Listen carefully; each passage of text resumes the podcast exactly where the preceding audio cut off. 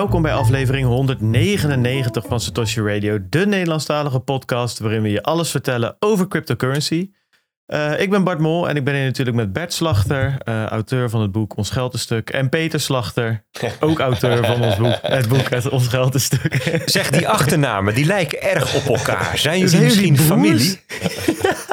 Kijk, ik, ik dacht... Ja, ik ben, dacht leg het eens even uit. Ja, maar, ja. kijk, Herbert die heeft, uh, Herbert Blankenstein, de godfather van de crypto, die heeft corona. En je kreeg foto's van hem dat hij heerlijk in zijn achtertuintje zat. Bijna geen klachten. Maar ja, je kan dan niet in de studio Met gaan 60 pauwen overigens. Ja, die zich kennelijk schijnbaar illegaal voortplanten daar in ergens in de Achterhoek.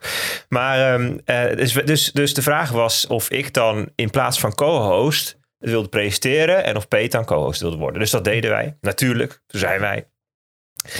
Ja, en dan volg ik het script en dan introduceer ik Peter. Maar ja, ik, heb, ik ga daar niet uitgebreid... Ik heb ervoor gekozen om niet uitgebreid in te gaan op hoe lang we elkaar dan al kennen. En weet je wel. Ik dacht, if you know, you know.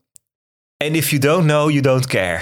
Zoiets, dacht ik. Ja. maar goed, er was dus wat ophef in de chat over ja, dat we eigenlijk toch uh, misschien uh, onze stamboom even hadden moeten toelichten. Ja. Toch? Ja, ik denk wel, ik ben daar toch wel, ik sta wel aan de kant van de chat in deze. Bert, ja, was eventjes... Uh... Ik, ik eigenlijk ook wel. Ik heb wel gezegd dat ik dat Herbert dan uh, niet was. Dus dat, dat ja, die context, nee, die dat was dan dat had je de vorige keer natuurlijk, uh, nee. toen opeens hoorde je, maar, als je ook je bij Herbert vervangen. Je moet ook altijd wat te wensen overlaten, jongens. Dit ja, is dat, gewoon ja, dat zou, ik, ik volg ook gewoon zo goed mogelijk het draaiboek. Weet je, dat is natuurlijk wel een beetje het, het, um, ja, zeker het eerste stuk, dat radiostuk, dat is gewoon best wel uh, strakke stijl. Als je dat, dat, dat draaiboek, dat, dat zit soms heel, uit, zeg maar heel specifiek, dus alles uitgeschreven. En soms staan er gewoon wat steno dingen waar dan volzinnen bedoeld worden. klopt. klopt. Dan zie je Bert zie je zo die woorden lezen. Oh, dan moet je binnen één seconde moet je iets bedenken. Wat zou daar kunnen gestaan hebben? En ja, maar ik denk ook dat, dat, um, dat doet uh, de redacteur Daniel, die doet dat ook om een beetje scherp te houden. Ja, zou het? Even wakker houden. Ja, ja. oké. Okay. Nou, jullie hebben het goed gedaan, jongens. Vond het een interessante aflevering. Met, het was uh, leuk. Met, het was met uh, Simon Lelyveld. Hè? Ja. Dat is natuurlijk de, de, de man die van uh, veel weet van um, toezicht op financiële markten. En het ging over, ja. ja. het ging over sanctie, de sanctiewet en hoe die dan, hè, wat, dat, wat dat is en um, hoe het werkt en hoe, hoe het tot stand komt en hoe de vers verschillen tussen verschillende landen in elkaar zitten. En dan Um, hè, en dan ook hoe, hoe, hoe de Russische oligarchen zich daar dan toe verhouden. En dan uiteindelijk natuurlijk ook naar crypto, naar bitcoin. Van hoe, hè, hoe makkelijk is het dan om met bitcoin om die sanctiewet heen te gaan? Nou, we kwamen natuurlijk uit bij Elizabeth Warren. Nou, we gaan het er straks ook nog even over hebben. Ja. Dat is ook een apart item in onze, um, iets uitgebreide item ook. Dus dat is wel leuk. Maar het was een, was een leuke, uh, leuke CryptoCast. Het heeft Zeker, Simon, ja. een mooi, Simon heeft een mooie balans gevonden tussen dingen mooi uitleggen en keihard renten op de DNB. ja, precies. Ja, dat is goed om, uh, goed om te zien. Um, deze podcast die wordt mede mogelijk gemaakt door Anycoin Direct, Bitcoin Meester, Watson Law, Ledger Leopard, Bitvavo, Amdax, Vanek, Blocks en BTC Direct. Uh, alles wat wij vertellen is op persoonlijke titel en moet niet worden gezien als beleggingsadvies. En je ziet die vul je nergens in. Die hou je nog steeds voor jezelf. 24 woorden, 12 woorden. Ja, gewoon invullen, op een goede plek wegleggen. En daarna misschien eens na gaan denken over bijvoorbeeld een multisig of een custodial solution, een custodial oplossing. Het is een never-ending story. Dus op het moment dat je je safe voelt met je manier waarop je bitcoin opslaat, dan moet je eigenlijk eens bij jezelf gaan denken, hmm, hier gaat wat fout. We moeten weer altijd vooruit bewegen wat dat betreft. Uh, het stopt nooit eigenlijk. Als je het wil, laat dan vijf sterren achter op Spotify. Dat kan, dan druk je op de drie puntjes en dan kan je een beoordeling achterlaten. En uh, nou goed, 650 mensen hebben dat al gedaan. Dat zou best wel sick zijn. We zullen echt een van de weinige podcasts zijn in Nederland die over de duizend kunnen gaan. Dat zou ik wel vet vinden als dat uh, mogelijk is. Je kan natuurlijk ook als je op YouTube kijkt even een likeie en een subscribe achterlaten. Dat uh, helpt ons ook weer. We zijn bereikbaar via Telegram en Twitter. De links vind je op www.stoshiradio.nl. Dus kom daar gezellig bij uh, als je dat wil. Je kan ons volgen dus. Of je kan onze Telegram groep joinen. En je kan natuurlijk lid worden van Bitcoin Alpha. De enige Bitcoin nieuwsbrief die je verschermt en versterkt. Zo is het. Voor, of volgende week wilde ik zeggen. Morgen alweer een, uh, een nieuwe, ja, nieuwe nieuwsbrief op je digitale deurmat zeg ik altijd. En uh, nou goed, er komt weer een prachtige aan. Want er is weer zat gebeurd, wilde ik zeggen. Maar ja, dat gaan we straks even bespreken. Want is dat wel zo? Uh, Peter en ik hadden het er net even over. Dat, uh, daar komen we zo nog even op terug. We hebben natuurlijk de donaties. we hebben deze week donaties gehad van Raw Chit, Pimmetje Pom en Zino. En jongens, dank daarvoor. Maar voor Zino was het zelfs de eerste transactie vanaf zijn eigen nood. Ja, dan weet je wel hoe laat het is. Dan is het gewoon tijd voor een klein applaus.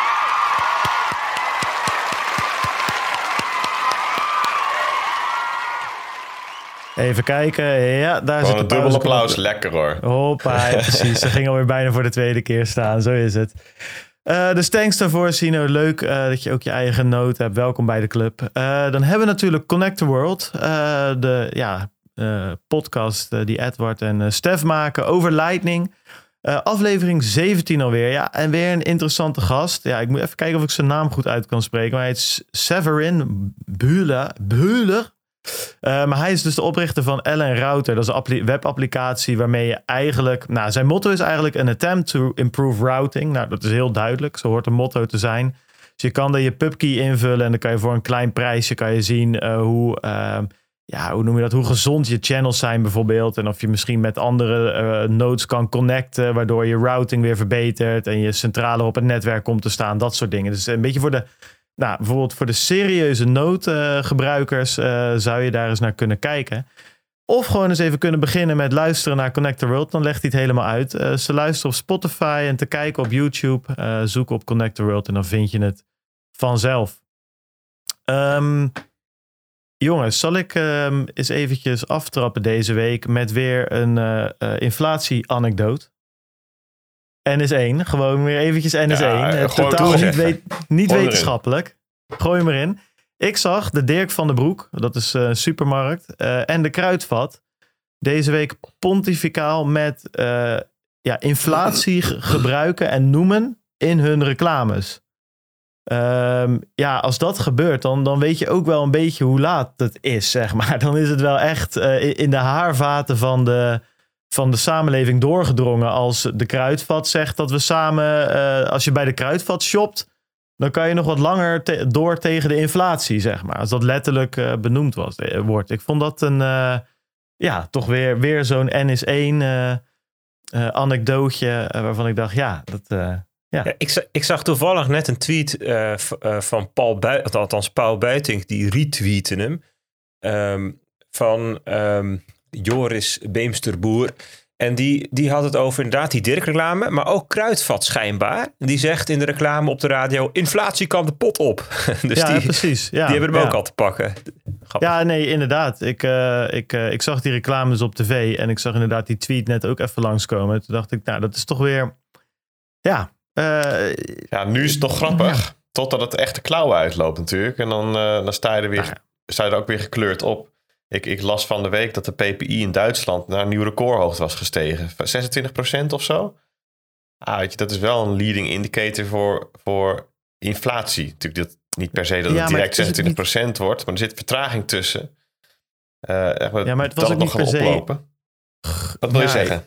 Nou, dat dit niet per se grappig... Uh, zo kwam die reclame niet op mij over, zeg maar. Het is meer gewoon uh, volgens mij zegt de Dirk dat ze hun prijzen niet verhogen of zo. Of dat ze, het, is, het, is, het, is, het is, er wordt niet echt een geintje van gemaakt of zo. Het is heel duidelijk van uh, dat die winkels zich blijkbaar best wel. Nee, het is, uh, het is bloedserieus. Ik bedoel, dit, dit, ja. kan, dit kan natuurlijk uitlopen op, een, op zo'n prijzenoorlog. Hè?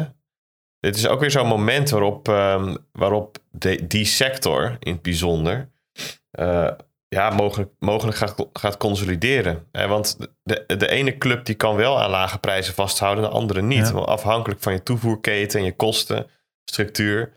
Dat hebben we in het verleden ook wel gezien. Eh, er was er zo'n prijzenoorlog tussen de Albert Heijn en uh, toen waren er nog wat, wat, wat winkels die nu niet meer bestaan. Maar die zijn er gewoon aan ten onder gegaan. Ja, nee, zeker. Die prijzenoorlog van die supermarkt heeft ervoor gezorgd dat al die kleine partijen of opgekocht door de Jumbo of opgekocht door de Albert Heijn zijn, zeg maar. Of ja. gewoon failliet zijn gegaan. Uh, ik zag nog een ander voorbeeldje langskomen. En dan maken we er voor deze week gewoon NS2 van. Er werd in de chat gepost van mij door Kloek. Um, ja, die, uh, er is een uh, Telegram chatgroep, het inflatiespook, waar ze met z'n allen een beetje inflatiedingen bijhouden. Maar wat ik wel geinig vond, dit was weer zo'n voorbeeld wat toch wel ja, goed, weet je. Uh, het is weer N is één. En uh, ik bedoel, we kunnen natuurlijk wel met z'n allen proberen zelf een soort van CPI-mandje te houden. Maar ik ben niet iemand die helemaal uh, het CPI totaal debiel vindt, zeg maar. Er zijn een paar kanttekeningen die we wel vaak zat gemaakt hebben. Maar op zich als meter van gewoon consumentengoederen en de prijs daarvan is het volgens mij niet super slecht. Maar anyways, eventjes weer gewoon lekker, eventjes gewoon onderbuik N is één. Dan komen we weer anekdootje. De Ruiter pure hagelslag. Uh, september 2020, jongens. 2,19 euro voor 380 gram. Inmiddels, uh, dus dan zitten we, nou ja, wat is het, een half jaar verder ongeveer. Ja, september, ja, een half jaartje. Is het 390 gram, dus je krijgt 10 gram extra voor 3,9 euro. Dat is dus bijna een euro meer. dat is best wel fors, weet je. Dat, dat, dat, dat, ga je over die PPI van jou heen, Peet. Dat is gewoon dikke uh, ah. 35% of zo. Hebben ze van die, van die gouden hagelslag in gemikt dan of zo? Is dat die 10 ja, gram? Ik mag het hopen. Ja, dat er een soort van, uh, hoe heet die, uh, chocoladefabriek, weet je, ja. ook weer met zijn gouden Charlie. wikkels. Willy Wonka, ja. Nee, maar ja, ja, dit zijn toch wel weer dingen waarvan je denkt van ja, shit hé.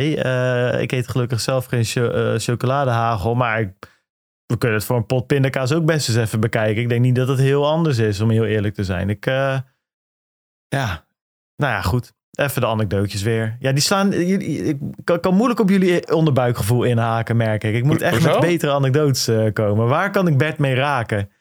Misschien hardloopschoenen of zo. Of crossfit uh, spullen. Ik weet het niet. Nee, ja, Geodriehoeken. Op zich is het ook gestegen, Bert. Op zich is het natuurlijk hartstikke leuk. Ik bedoel, ik, bedoel ik, ik, moest gisteren, dacht ik van, ik moet even een nieuwe fles whisky bestellen. Want mijn vorige die is uh, op. En um, die was nou gewoon 2,5 keer zo duur. Ik denk, nou, dat zal dan een uitzondering zijn. En inderdaad, er waren ook andere flessen whisky die maar ietsjes gestegen waren. Maar gemiddeld is dat meer dan een procentje of uh, zes, zeg maar. Ja. Dus, maar dat zei, kijk, het punt van anekdotes is inderdaad, het is gewoon vooral kroegpraat. Want je hebt het, ja, het, het betekent weinig. Het is vooral sentiment en ja. Kijk, je punt is, je kan ook dingen uh, vinden als je zoekt die goedkoper zijn geworden het afgelopen jaar. En dus ja. Ja, ja je kan er dan tegenover zetten. Dus ja, daar ben ik dan wel benieuwd naar trouwens. Wat dan, ja, inderdaad. Maar ja, dat, dat zou het CPI een beetje moeten zijn. Maar dat, ik ben daar een keertje ingedoken en dan vond ik het toch lastig om nou te zien wat er precies in die, in die bakjes zat, zeg maar. Dan zeggen ze wel pot pindakaas 300 gram. Maar welke dat nou precies dan is, dat, dat, dat blijft daar een beetje... Eh, ik, vond het, ik zou het vet vinden als je daar net nog een hoe noem je dat, een soort van uh, granulair niveau dieper kan. Nog iets gedetailleerder naar dat CPI kan kijken. Uh, dat kan ook. Je kunt het gewoon downloaden. Echt op, op het niveau van... Um, dat er iets van 10.000 producten in staan of zo. Of 10.000, die orde grootte van productcategorieën. Ik eindigde daar een beetje bij biefstuk 300 gram of zo, weet je wel. Of iets in die, in die richting. Maar dan niet per se welke. Of dat de een of andere grass-fed uh, wagyu beef is. Of gewoon een nee. runderlap van Albert Heijn.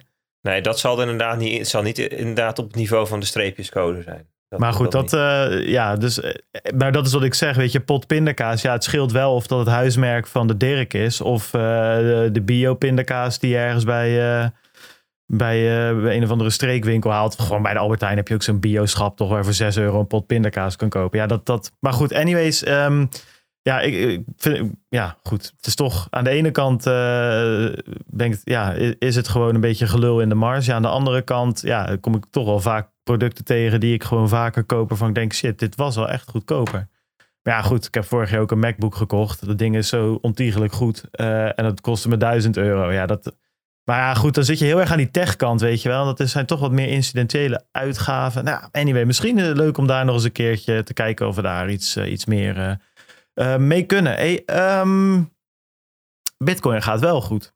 Dat is dan weer fijn. Die zag ik vanochtend weer. Waar, waar, zitten we op? ik zal even kijken, ik zal mijn live bijpakken. We spreken half elf op 24 maart. Ja, boven de 43.000 dollar. Nou, dat is positief. Uh, dat is weer een week waarin we niet uh, ingestort zijn. Uh, zullen we gewoon aan de marktdate gaan beginnen, Bert? Dan kunnen we eens even kijken of we er wat, wat van kunnen Het positieve is dat we, dat we niet ingestort zijn. Ja, ja wel... in een wereld in, in, in ja. oorlog en met supply chain crisis en, en inflatie en weet ik het allemaal... Dan, ja, dan is dat voor mij toch wel een soort van silver lining. Weet je? Dat ik denk, nou, dat is lekker. een weekje weer, weer niet in elkaar gedonderd. Bert, ik geef, het, ja. ik geef het woord aan jou. Nou ja, het, het was uh, ehm, 22 maart. Dat is uh, dinsdag was die voor het eerst weer boven de 43.000 dollar. Voor het eerst sinds 3 maart. En uh, daarvoor 17 februari. Dus dat zijn af en toe van... Ja, dat is echt een beetje de bovenkant van de range waar we in zitten.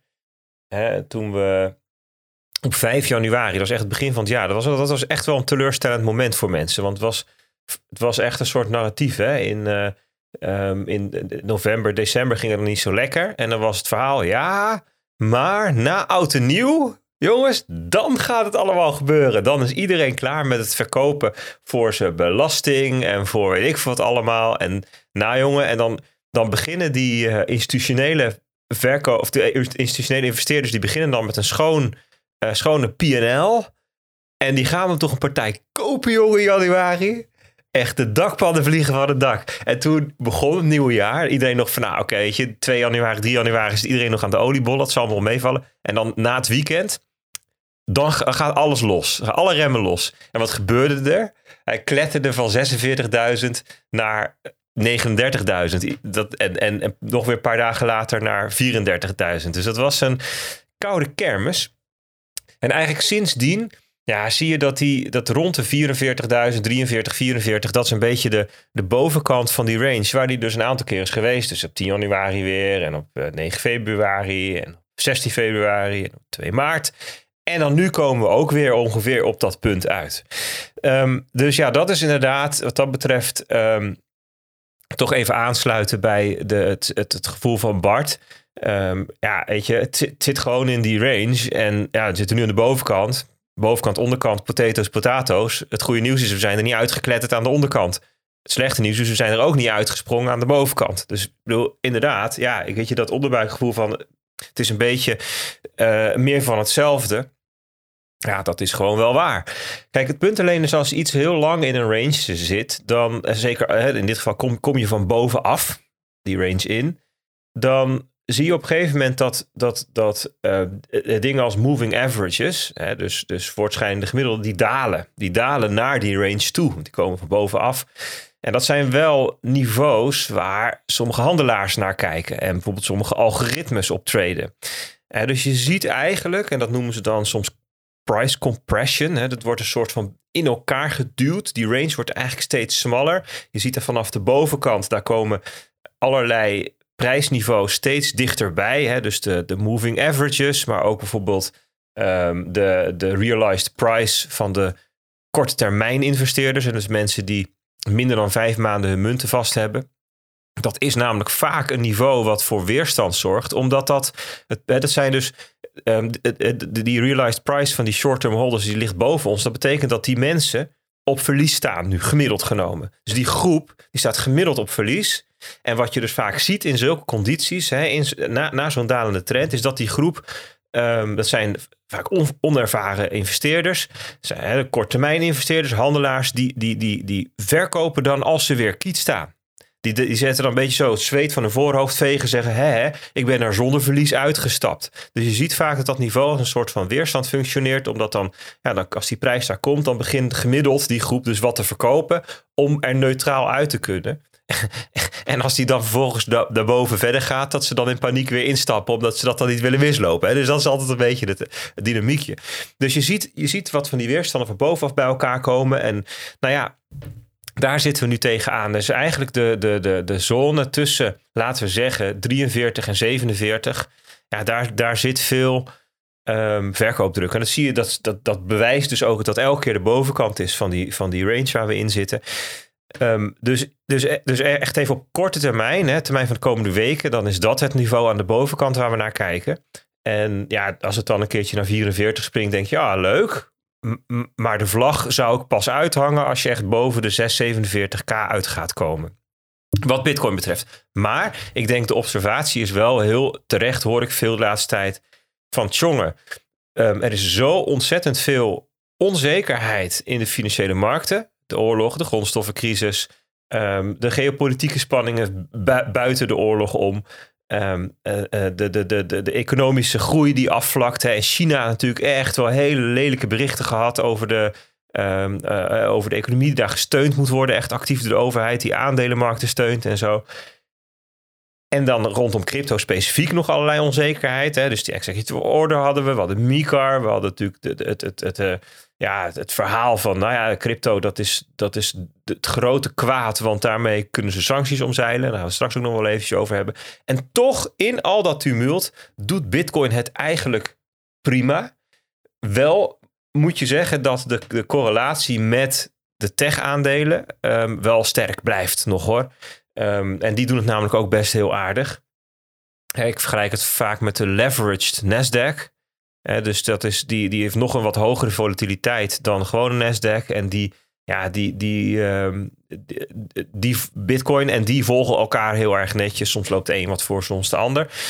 En wat je dus eigenlijk zou moeten concluderen is in de afgelopen anderhalve week is er wat meer um, interesse in risico gekomen vanuit de markt. Dus die neemt weer wat meer risico. En je ziet dat op, op heel veel markten hoor. Dus de aandelenmarkten die veren wat, wat terug. Um, de roebel. Hè, we kijken ook even naar Rusland. De roebel die is alweer 60% gestegen sinds de bodem.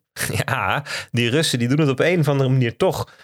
Krijgen het voor elkaar om eh, hun financiële markten behoorlijk uh, uh, ja, overeind te houden. Hè? Dus de, de roebel die, die staat nu op 0,01. Ja, wat is dat dan? Oh nee, ik heb, nee, dat is niet handig. Dus ik heb, het, ik heb hier wat geïnverteerd om een kaartje goed te krijgen. 0,0094 ja, euro. Dus ja. 0,001 is ongeveer 1 cent ongeveer. Ik weet alleen niet meer precies waar die, waar die was. dus ik, denk, ik denk dat het... Wel, laten we zeggen 0,012. En heb je het over ergens in begin februari Ja, zo. maar wat was het diepste punt dan? Dat uh, diepste punt heb ik Dat wilde ik even hier, noemen. Dat is 0,006. Ja, dus precies. het was, dus laten we zeggen, even alles op een rijtje 0,011, dus 0,011. Daarna is het gezakt naar 0,006, ongeveer eigenlijk door de helft gegaan. En nu dus inderdaad weer naar ja, 0,0094. Dus dat is eigenlijk weer dus de helft erbij inderdaad. Ja, dus dat, dat, dat is behoorlijk sterk. En vandaag, uh, precies vanmorgen, is de uh, Russische aandelenbeurs weer open gegaan. Voor het eerst sinds 25 februari. Die is natuurlijk altijd dicht gebleven. Ja, die staat nu gewoon ja, ook een stuk zal even het, um, het uh, lijntje trekken. Dat we even een beeld hebben bij hoe die het doet. Die is sinds de bodem staat die ook alweer uh, 57% hoger. En dus, dus die herstelt ook. Dus op een of andere manier hebben ze het voor elkaar. En een van maar de... Bert, daar, daar moeten we natuurlijk wel aan toevoegen... is dat er op dit moment niet verkocht mag, mag worden op de Russische beurs. Dat weet ik niet. Nou ja, zeg maar, uh, ze mogen, je mag niet short. Buitenlandse handelaren mogen niet meedoen. En Russen mogen ook niet verkopen. Dus ja. Nou ja, als er, gehandeld, als er gehandeld wordt, wordt er ook verkocht. Hè? Want elke trade heeft natuurlijk een koper en een is, verkoper. Dat is wel waar. Ik zal even kijken, want dus, ik, heb, ik uh, kom er zo even op terug. Want ik las het. het uh, nee, dit, ging op, dit ging om buitenlandse handelaars. Dus ja, dat denk ik. Alle binnenlandse handelaars die, die hebben gewoon toegang tot koop- en verkooporders. En als je vanuit het buitenland aan die markt deelneemt, dan kan je kennelijk alleen kopen. Het is overigens altijd een slimme manier, dit soort uh, fratsen. Maar wat de Russen vooral um, ook afgelopen dagen bekend maakten, is het plan dat um, binnenkort uh, de Russische olie alleen nog maar met of, of gas, ik weet eigenlijk niet, een van die twee, alleen nog maar met roebels afgerekend mag worden. dus dat betekent dat als de Europe Europeanen, ik geloof dat we voor 250 miljoen dollar per, per dag aan Russisch gas importeren, is serieuze hoeveelheid, kun je behoorlijk wat tanks van kopen. Um, dat rekenen we af met euro's of met dollars of iets in die richting. En dat moet dus straks met roebels. Dus dat betekent dat we eerst roebels moeten kopen om die daarna uh, in te leveren bij de desbetreffende uh, leveranciers. En dat, daarmee ondersteun je dus de koers van de roebel, omdat die op de valutamarkt gekocht moeten worden. Dus Klopt ja, inderdaad ja, trouwens. Het ging om buitenlandse beleggers. Die mogen niet short en ook niet verkopen. Ja. Dus het, het lijkt, die oorlog die sleept natuurlijk gewoon voort. En uh, je ziet nog steeds gruwelijke foto's en, en zo verhalen binnenkomen. Maar het lijkt erop dat de financiële markten en de grondstoffenhandel en nou ja, alles eromheen toch een beetje stabiliseert en, en daarmee verder gaat. Nou ja, goed, dat is even het verhaal over um, uh, Bitcoin in de grotere context. Als we even heel specifiek naar Bitcoin kijken. Um, wat ik wel grappig vond is dat Glassnode, de, de, het um, analysebedrijf, die heeft drie nieuwe uh, metrics toegevoegd aan hun suite van, van uh, nou ik denk dat ze wel over de 100 intussen zitten. En dat zijn um, uh, de maand op maand prijsveranderingen in de Aziatische, Europese en uh, Amerikaanse markt. En dat is interessant om het verschil te zien. En de afgelopen, laten we even gewoon pakken vanaf half um, januari, zeg maar, grofweg vanaf de bodem hè, van deze uh, correctie. Hè, dus dat was op 35.000 dollar of zo. Dan wordt er in Azië uh, netto, elke dag netto verkocht.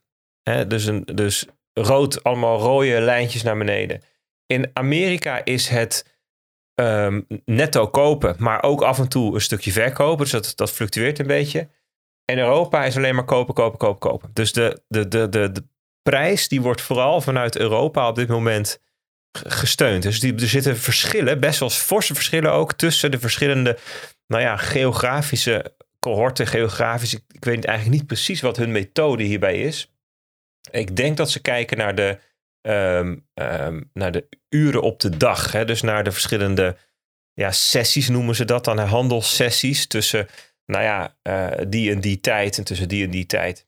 Ik zit even bij een beschrijving te kijken. Ja, dat is inderdaad hoe ze dat doen. En dan doen ze daar nog wat slimme, verstandige, grappige, interessante bewerkingen overheen die ze dan niet aan ons onthullen. Nou, dat is, dat is één uh, wat, ik, wat ik wel leuk vond om even te delen. Iets anders is dat de het hoeveelheid bitcoin op exchanges, um, dat stond al op het laagste punt sinds um, uh, november 2018. En dat is nu nog weer lager, zit nu op het laagste punt sinds september 2018. Dus dat, dat daalt nog steeds, het aantal bitcoins dat zich op exchanges bevindt. En wat natuurlijk een signaal is van uh, het verschuiven van um, uh, supply, hè, dus geld van handelaars naar langetermijn bezitters, beleggers, investeerders, hoe je het wil noemen.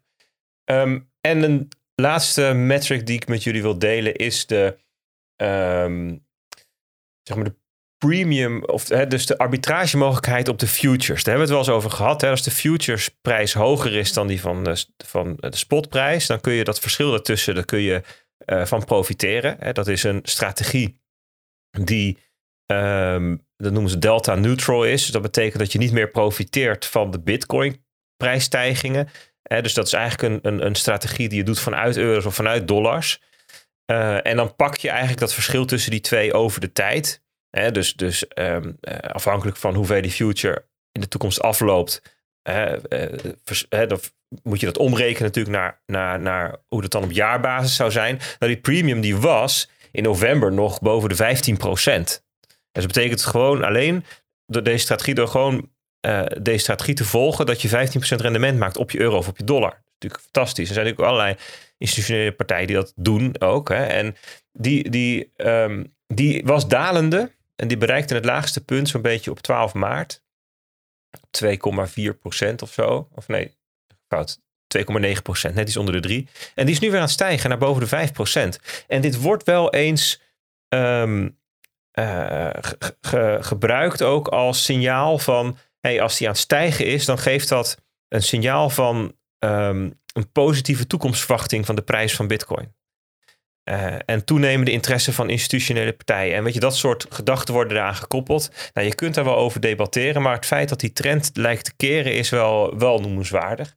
Dus nou, dat waren even wat um, dingen die mij zo opvielen en waarvan ik denk van, nou ja, dat zijn toch allemaal wel kleine signaaltjes dat um, ja, die directe dreiging rondom Bitcoin van, van een uh, spoedige capitulatie, dat die wel even van tafel is. Dus Kijk, in, we hebben natuurlijk in, in, in de marktupdate vaker gehad over dat in zo'n heel complexe, haast chaotische situatie als waar we nu in zitten, met oorlogen, met toch weer lockdowns in, in China, met een grondstoffencrisis en allerlei uh, supply chains, die logistieke problemen. Um, uh, dat een gebeurtenis buiten Bitcoin een veel grotere impact kan hebben dan iets binnen Bitcoin kan goedmaken. Hè. Dus je kunt nog zo mooie adoptie uh, verhalen horen. De, die bank doet dat en dat land doet dat en dat bedrijf en die technologie en allemaal mooi. Maar er, er, er kan iets buiten gebeuren wat dat compleet van, van tafel blaast. Dat blijft natuurlijk. Hè? Uh, een, een extreme escalatie van die oorlog. Ja, dan kan je eigenlijk alle, alle, alle analyse die van, van binnenuit de cryptomarkt komt, die kun je eventjes parkeren.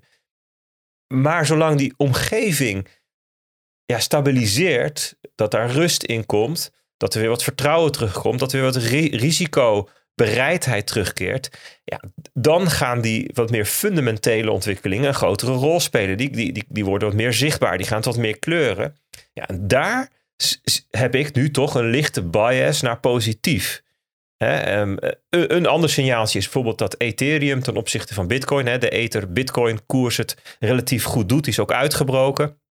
Nou ja, dat, dat signaleert meestal dat er wat meer risicobereidheid is. Hè? Want, want Ether is natuurlijk een risicovoller asset dan Bitcoin. Hè? Bitcoin is het veiliger, de veiligste, by far de veiligste, de meest um, liquide, de meest ehm, eh, bewezen uh, crypto asset in het hele spectrum. Dus ja, die verschuiving geeft daar een signaal van. Nou ja, bij Bitcoin zie je ook dat, een, dat, dat, dat er uh, signalen zijn dat, dat er trend uitgebroken kan worden naar boven. Dus ja, ik ben voorzichtig optimistisch. Behoudens natuurlijk dat er in de omgeving allerlei dingen zich kunnen voordoen. En um, ja, dat kon wel eens een heel interessant tweede kwartaal worden. Op deze manier.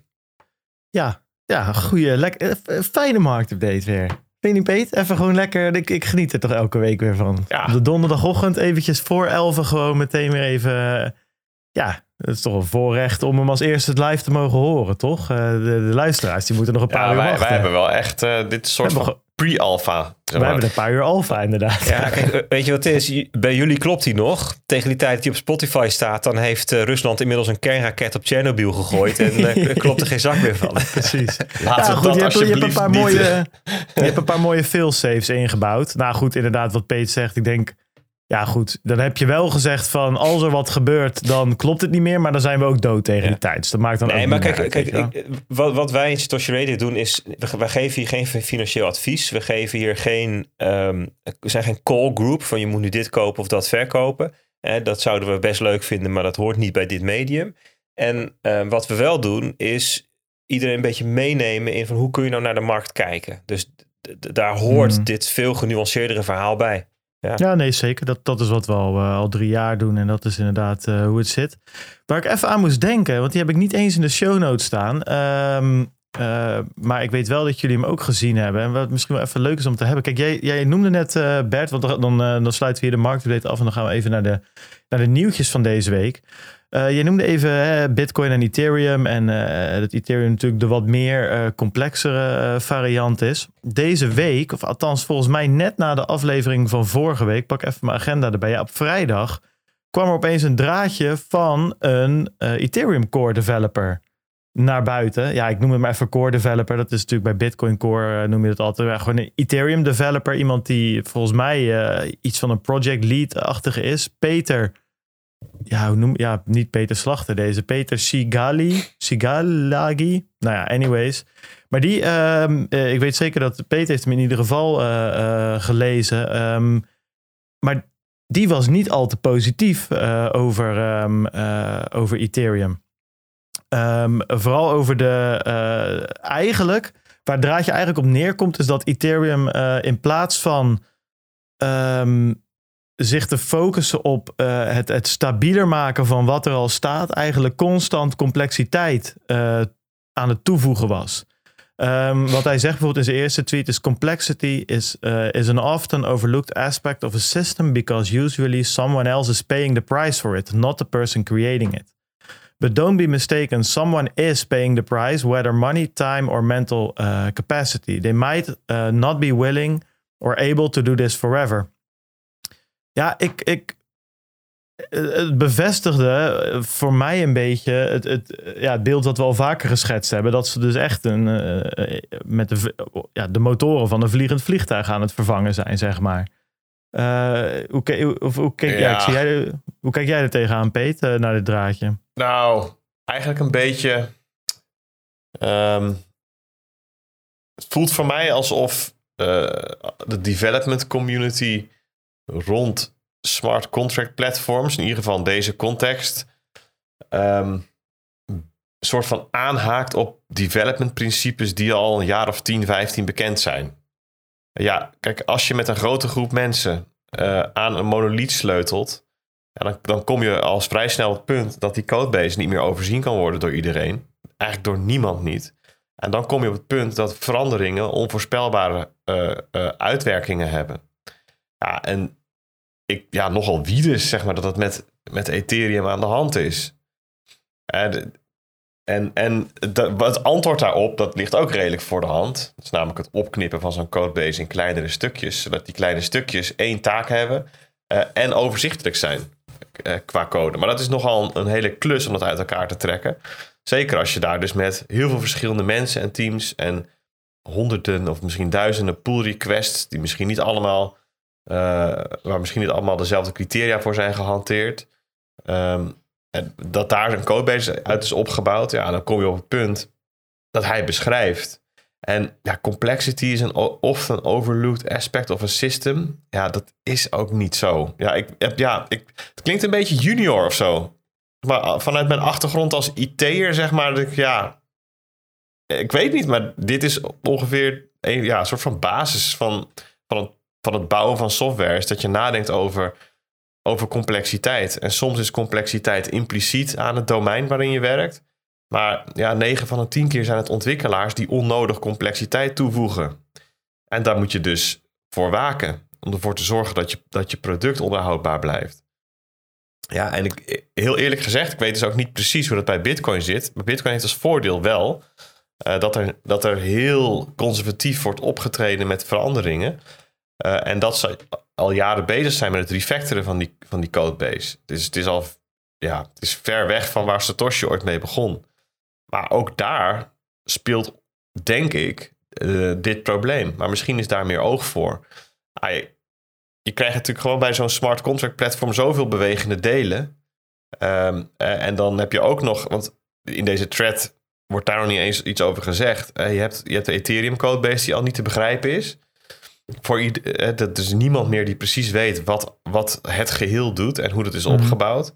En dan heb je daarbovenop natuurlijk nog allerlei money Lego's die gebruik maken van dat complexe systeem. Waarvan het ook maar de vraag is of er iemand is die precies weet wat die money Lego precies doet. En, en als jij het over Lego's hebt, wat bedoel je dan? De, de dApps, soort van bijvoorbeeld. Add-ons eigenlijk, Lego blokjes die je op de Ethereum onderlaag Nee, nee de, de, de smart contracts van de verschillende DeFi um, projecten. Ja. Dat, dat, die worden money Lego's genoemd. Ja, okay. dus als je handelen met een hefboom hebt bij uh, DYDX of bij BZX of zo, wat dat dan doet, die maakt dan gebruik van het lenen van geld bij, um, uh, nou ja, noemen ze een geldleenprotocol. Jeetje. Ja, dat is jouw uh, domein. nee joh. en en, die, nou, en die, die leverage dan weer andere blokjes. Nee, ja, precies, een brain... Uh, ja. Ja. Nou ja, wat, wat, wat wel interessant is... Um, uh, ja, goed, ik ben geen developer, maar wel een IT-auditor. En wat je dus hier terugziet, is iets wat je bij veel bedrijven inderdaad, precies wat, wat Peter zegt, is het geen nieuw probleem. Um, hij zegt dus op een gegeven moment ook: I feel the root cause is the disconnect. de root cause van al die complexiteit en dat niemand meer snapt wat ze nou precies aan het doen zijn. Of in ieder geval niemand meer snapt wat, wat het grotere plaatje is. I feel that the root cause is the disconnect between the research and the development teams. The former has to only dream up elegant standalone IDs. The latter needs to juggle every single ID that was ever introduced whilst uh, surgically uh, expanding the dimensionality of the space. Nou, anyway, wat je dus normaal in een bedrijf heb je zeg maar business die verzint dingen uh, uh, en, en IT voert het uit. En wat je, wat je steeds meer ziet, is dat die twee teams, die twee onderdelen binnen zo'n bedrijf, steeds meer met elkaar erover na moeten denken en met elkaar moeten praten. Om dat soort van die complexiteit en, en, en, en, het, en het niet begrijpen van elkaar, om dat te voorkomen. Dus het hele DevOps-achtige idee je development en operations in één team hebt in plaats van uh, aan de andere kant van het, uh, van het, uh, van het kantoor. En ik, ja, dat is inderdaad wel vreemd dat dat hier dan, ja. Ja, ik vind het ook een beetje een bullshit observatie. Dat is uiteindelijk gewoon de verantwoordelijkheid van de ontwikkelaars om ervoor te zorgen dat die codebase gezond is. Kijk, de business kan met van alles komen en onderzoekers kunnen met van alles komen. En als je gaat implementeren, moet je dat vertalen naar patronen die je kunt onderhouden. Je moet niet gaan. Ja, het heeft echt. Dat, en dat is niet iets nieuws of zo. Dat is ook niet iets wat zij voor het eerst aan het uitvinden zijn. Dit is gewoon echt al minstens 30 jaar gewoon onderdeel van computer science. Dit is wat mensen doen. Dit, bedoel, dit is gewoon dit is het vak. Ik snap wel dat het zo uitgegroeid is hoor. Ik bedoel, het Ethereum is ontstaan in. Uh, er is aan gewerkt in 2014. Ja, weet je. En toen waren dit soort patronen ook wel bekend. Maar ja, weet je, het is een, het is een listig uh, grijs gebied. Je begint, je schrijft dingen, je test dingen, het gaat live, mensen gaan eraan bijdragen. als, er dan, als er dan even geen coördinatie is, zeg maar, er is niet een duidelijke leiding over of geen visie voor, dan groeit het al snel uit de klauwen. En, en pas, pas later, in 2019, 2020, werd, werd in die developer community ook veel meer nadruk gelegd op, gelegd op modulariteit. Dat zie je nu ook. Hè? Die hele markt beweegt eigenlijk naar het opknippen van, van, uh, van bestaande blockchains in kleinere voor specifieke toepassingen. Ja. ja. Ondertussen zit je gewoon met een enorme bak legacy die je wel heeft gebracht waar je nu bent. Dus die mag je wel eren. Maar ja, daar moet je wel iets mee. En ik weet niet of het er beter op wordt met de migratie naar ETH2. Ik verwacht eigenlijk van niet. maar um, ja, nee, het is, een, het is een, juiste observatie. Hè? Dus dat, mensen, dat, er, dat er allerlei partijen zijn die de prijs betalen voor complexiteit. En dat kunnen ook gebruikers zijn. Hè? Want er zijn allerlei manieren waarop zo'n zo'n codebase kan falen. En dat kan geld kosten. Op manieren waar die je niet ziet aankomen. Omdat je gewoon niet precies meer ziet hoe, hoe alle losse delen met elkaar interacteren. En dat is natuurlijk wel ehm, een risico waar je je gebruikers niet aan wil blootstellen. En andersom kun je afvragen of je jezelf eraan wil blootstellen. Ja, even los van deze draad, want ik, ik, ik ken hem niet. Ik heb hem niet uh, bestudeerd. Um, ook al zou je code fantastisch in elkaar zitten, dan nog is het consensusmechanisme wat men straks gaat gebruiken, proof of stake. Al zou het fantastisch geïmplementeerd zijn, is het alsnog complexer. Dus er is, er is zoiets als, in, in software development noemen we dat wel um, essential complexity en accidental complexity. Twee vormen van complexiteit. Die essential complexity, die is inherent aan je probleem. Die, die is er nu eenmaal. En accidental complexity, dat is eigenlijk de shit die je zelf veroorzaakt hebt. Door de historie of door keuzes of bochtjes afsnijden of wat dan ook. En hè, wat um, Buterin ook een keertje uitgebreid vertelde in een podcast, is dat het consensusmechanisme van Ethereum 2, hè, dus die proof of stake, die is gewoon in essentie al complexer. één of twee orde groot dus. Dus heb je 10 tot 100 keer zoveel code is er voor nodig en complexiteit zit erin. Dus al zou je het fantastisch uitprogrammeren, dan zijn er gewoon alsnog allerlei ehm, eh, eh, veel meer mogelijkheden waarop dit stuk kan gaan. Waarop je hier fouten kunt veroorzaken. Hè? Dus uh, aannames die, die gedaan zijn die niet helemaal kloppen. Of wisselwerkingen die um, anders uitpakken dan je had verwacht. En nou ja, verzin het allemaal maar. Want, want, want een consensusmechanisme is niet alleen maar code die uitgevoerd wordt. Het is ook de speltheorie eromheen. die, die, die, die verschillende spelers, verschillende partijen samen voor een bepaalde uh, dynamiek laat zorgen. En um, nou ja, dus ja, dat, zeg maar, dat is, dit is precies wat we bedoelen als we het hebben over technology risk bij Ethereum is groter dan bij Bitcoin.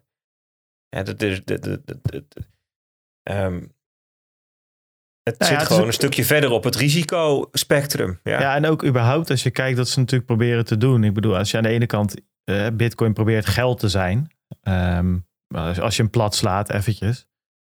Uh, en het ander probeert een, uh, een, een, een, een wereldcomputer te zijn.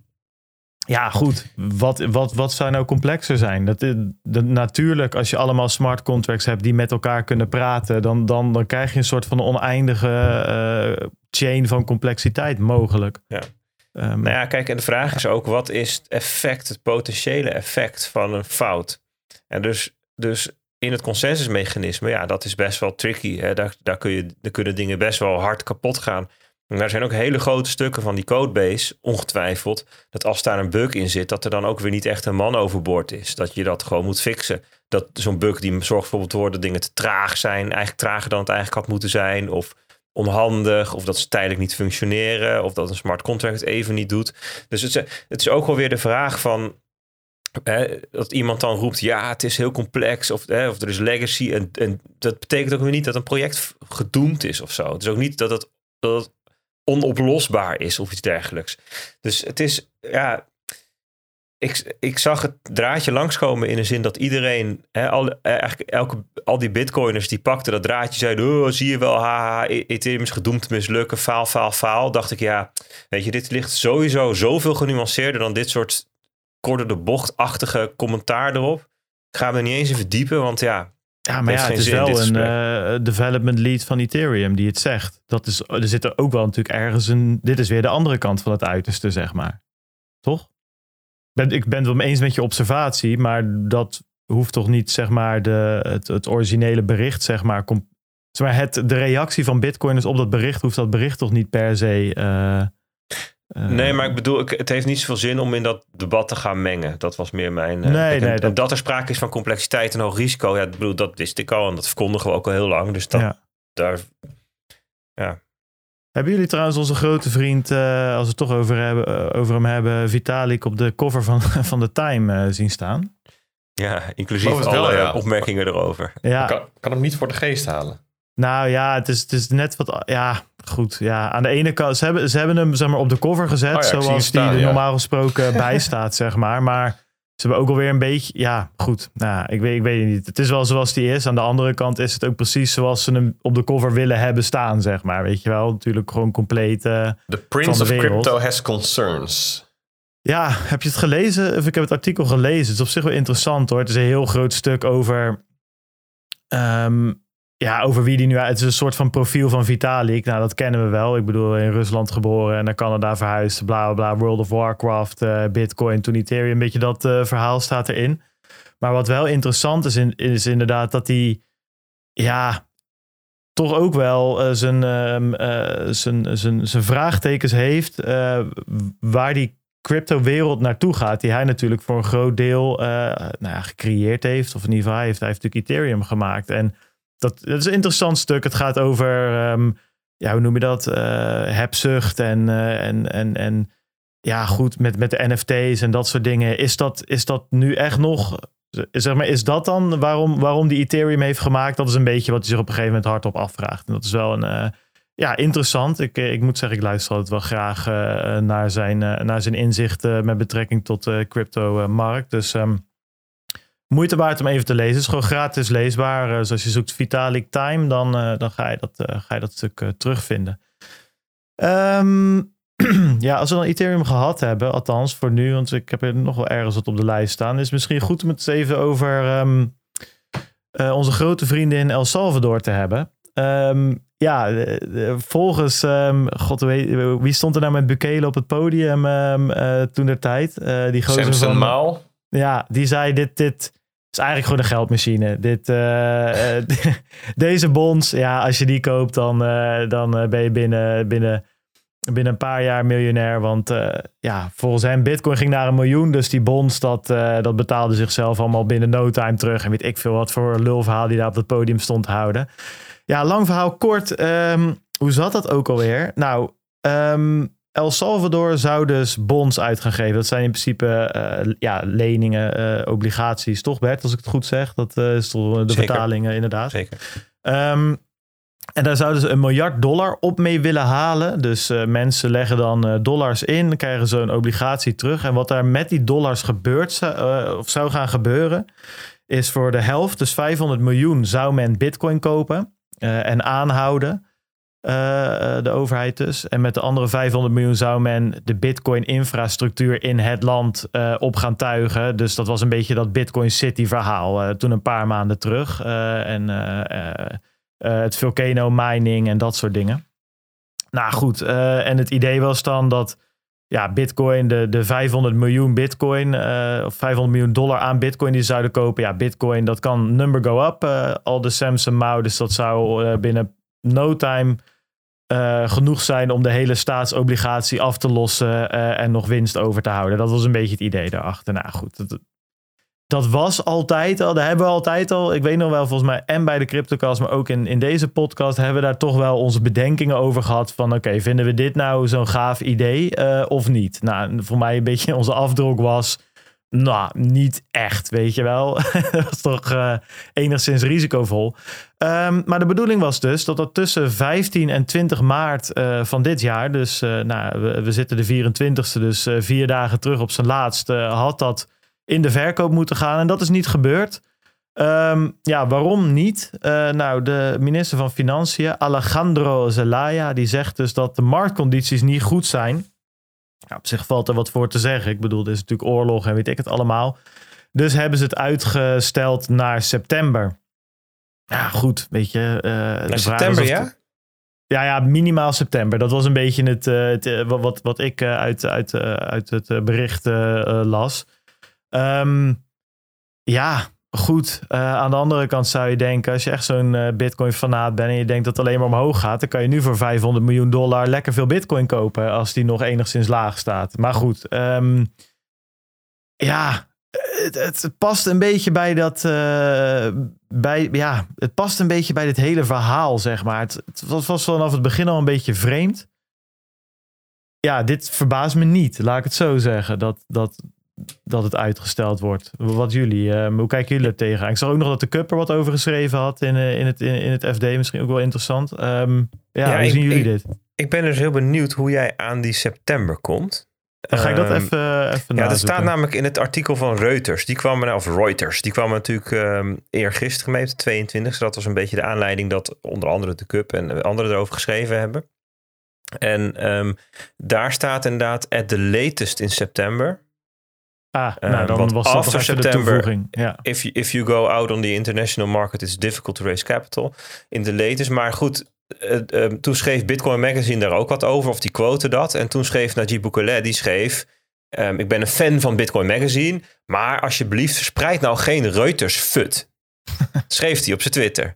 The Bitcoin uh, Volcano bonds will be issued with Bitfinex. Short delay in issuance is only because we, we are uh, prioritizing in internal pension reform. Dus we zijn blijkbaar nu iets van een um, um, herziening of hervorming van de pensioenwetgeving. En dat vinden we nu belangrijker. Dat moet eerst naar het congres en daarna gaan we dit doen. dus het is een short delay. dus weet je wel, zo, zo de-escaleerde Najib Bukele dat dan. Maar ja, weet je, het punt, ik vind wel, het is allemaal gewoon zo vaag. En ja, Joost van Kuppenveld die schreef er een, een column over in het FD. En columns is hij altijd uh, lekker scherp. En uh, dan uh, laat hij het niet na om, om nog iedereen onderweg wat vegen uit de pan te geven. Nou ja, dat mag in een column. ik vind in his defense dat hij in zijn journalistieke werk namelijk altijd fair en balanced is. Het was de eerste um, van alle grote kranten die over de sancties in Oekraïne een heel gebalanceerd, evenwichtig um, sensatieloos verhaal schreef. Dus dat, en ja, dat is de andere het kant. laatste jaar over bitcoin schrijven inderdaad, buiten de columns. Ze zijn inderdaad een van de weinigen die daar überhaupt vaak over berichten. Ook als het gaat over miners of zo, weet je wel, dat er weer wat verboden wordt. En in, als een ander medium erover schrijft, is het vaak uh, een beetje geknipt en geplakt van inderdaad een Reuters of, of een ander persbureau. En nou ja, bij het FD moet ik zeggen, er wordt er vaak toch zelf wat over geschreven. Er worden uh, mensen gebeld, er worden mensen gevraagd. Ik, uh, het afgelopen jaar ja. is en het best ook, wel um, prima hoor. En ze staan ook open voor, uh, als ze iets verkeerd geïnterpreteerd hebben of verwoord, voor suggesties om dat anders te doen. Ja. Dus wat dat betreft echt wel kudos. Um, maar in zijn column, ja, dat begint natuurlijk eerst weer even met een lekkere flame naar alle Bitcoin fanboys. Maar daarna zegt hij van ja, weet je, puntje 1. Um, El Salvador wilde Rusland niet veroordelen om de inval in Oekraïne als een van de weinige landen in de Verenigde Naties. Dat is toch een beetje, ja, ja wat vind je daar nou van? Oké, um, er is een onderzoek geweest door de Kamer van Koophandel in El Salvador en schijnbaar heeft maar 14% van alle respondenten überhaupt ooit één bitcoin-transactie gedaan sinds september. Dus eh, met, eh, en, en, en 90% van de bedrijven heeft geen verschil gemerkt sinds de invoering van crypto als wettig betaalmiddel. Heeft geen invloed gehad. Dus waarmee je eigenlijk zegt van ja, dat hele Bitcoin verhaal, dat is eigenlijk vooral leuk voor de propaganda, maar feitelijk gebeurt er heel weinig mee. Nou, dan gaat hij verder naar die Bitcoin bonds. Zegt ja, zeg maar puur fundamenteel is het veel slimmer om gewoon bonds van El Salvador en Bitcoin te kopen, los. Dan ben je eigenlijk aan hetzelfde concept blootgesteld, maar met een hogere upside. Ja. Daar kan je wel wat tegenover zetten. dat is niet per se waar, omdat ehm, er zijn natuurlijk investeerders die mogen wel obligaties kopen, maar geen bitcoin. En door die El Salvador of die bitcoin bond te kopen, die Volcano bond, dat mag dan wel, maar ze mogen niet los staatsobligaties en los bitcoin kopen. En dus mm een van de argumenten tegen dit punt van, uh, van de cup is uh, dat er een categorie beleggers is die alleen maar op deze manier uh, toegang zou kunnen krijgen tot bitcoin, bitcoin exposure. Maar goed, oké, is een puntje van hem. En zijn grote punt was, ja, luister eens, dit worden helemaal geen sovereign bonds, dit worden helemaal geen staats obligaties. Dit worden obligaties van een of ander klein, marginaal energiebedrijfje. Ja. Wat nu ja, wel een staats, staatsenergiebedrijf, maar inderdaad. Ja. ja. nee, maar gewoon, het is gewoon een losse entiteit. Het is gewoon, laten we zeggen, een BV. die met een balans van een paar honderd miljoen. Dus ja, uh, dat, dat, ja, bedoel, dit, het wordt gewoon mooier voorgesteld dan het is. En onderliggend, hè, als je nou goed kijkt naar wat hij nou echt zegt in die column. En wat de echte onderliggende klacht is, dat is, het is allemaal gewoon vaag en schimmig. Het is gewoon niet helder. Het is niet to the point. Het is niet duidelijk wat het nou, uh, wat, wat, wat die bond nou eigenlijk is en wat het plan nou is. Het zijn vooral allemaal one-liners en mm krantenkoppen en tweets en Samson Mao en Max Keizer dingen roepen. Maar wat het nou precies is, hoe het gestructureerd is, en gewoon een, een goede prospectus, dat is er gewoon niet. En, en die schimmigheid, die rookgordijnen, ja, dat is. Dat helpt dus gewoon niet. Maar die conclusie, Bert, ehm, dat was dus het enige wat ik niet eens was met, met, die, met, met, uh, met deze uh, column van, uh, van Joost. Ja, Kijk, hij eindigt dan. De vraag is of dat genoeg is om, bit, of, of om beleggers af te schrikken. De echte natuurlijk wel. Maar Bitcoin-fans zijn nu eenmaal goed gelovig. En misschien, heel misschien, worden ze er wel rijk mee. En dan denk ik, ja, maar wacht even, Joost.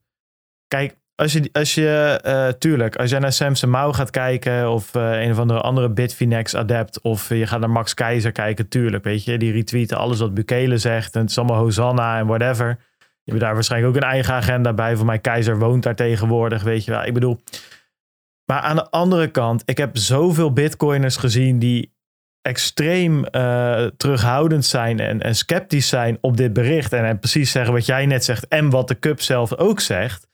En ik vind het een beetje selectief kijken dat je doet van, ah, oké, die groep, ja, die zie ik even niet. En de Max Keizers, ja, dat is, elke, dat is een soort van mal voor elke bitcoin. En dat vind ik een beetje jammer, want dat is nee, dat is, dat is een beetje sneu. Hè? Dat is eigenlijk, dat is natuurlijk de stijlvorm van de column. En ik vind het wat dat betreft is natuurlijk volstrekt onterecht om um, de, alle bitcoiners over de kam van Max Keizer te scheren. En dat slaat natuurlijk nergens op. Het is natuurlijk wel een heel zichtbare groep. Kijk, dat is wel een beetje het punt. Als je nou van buitenaf naar crypto kijkt.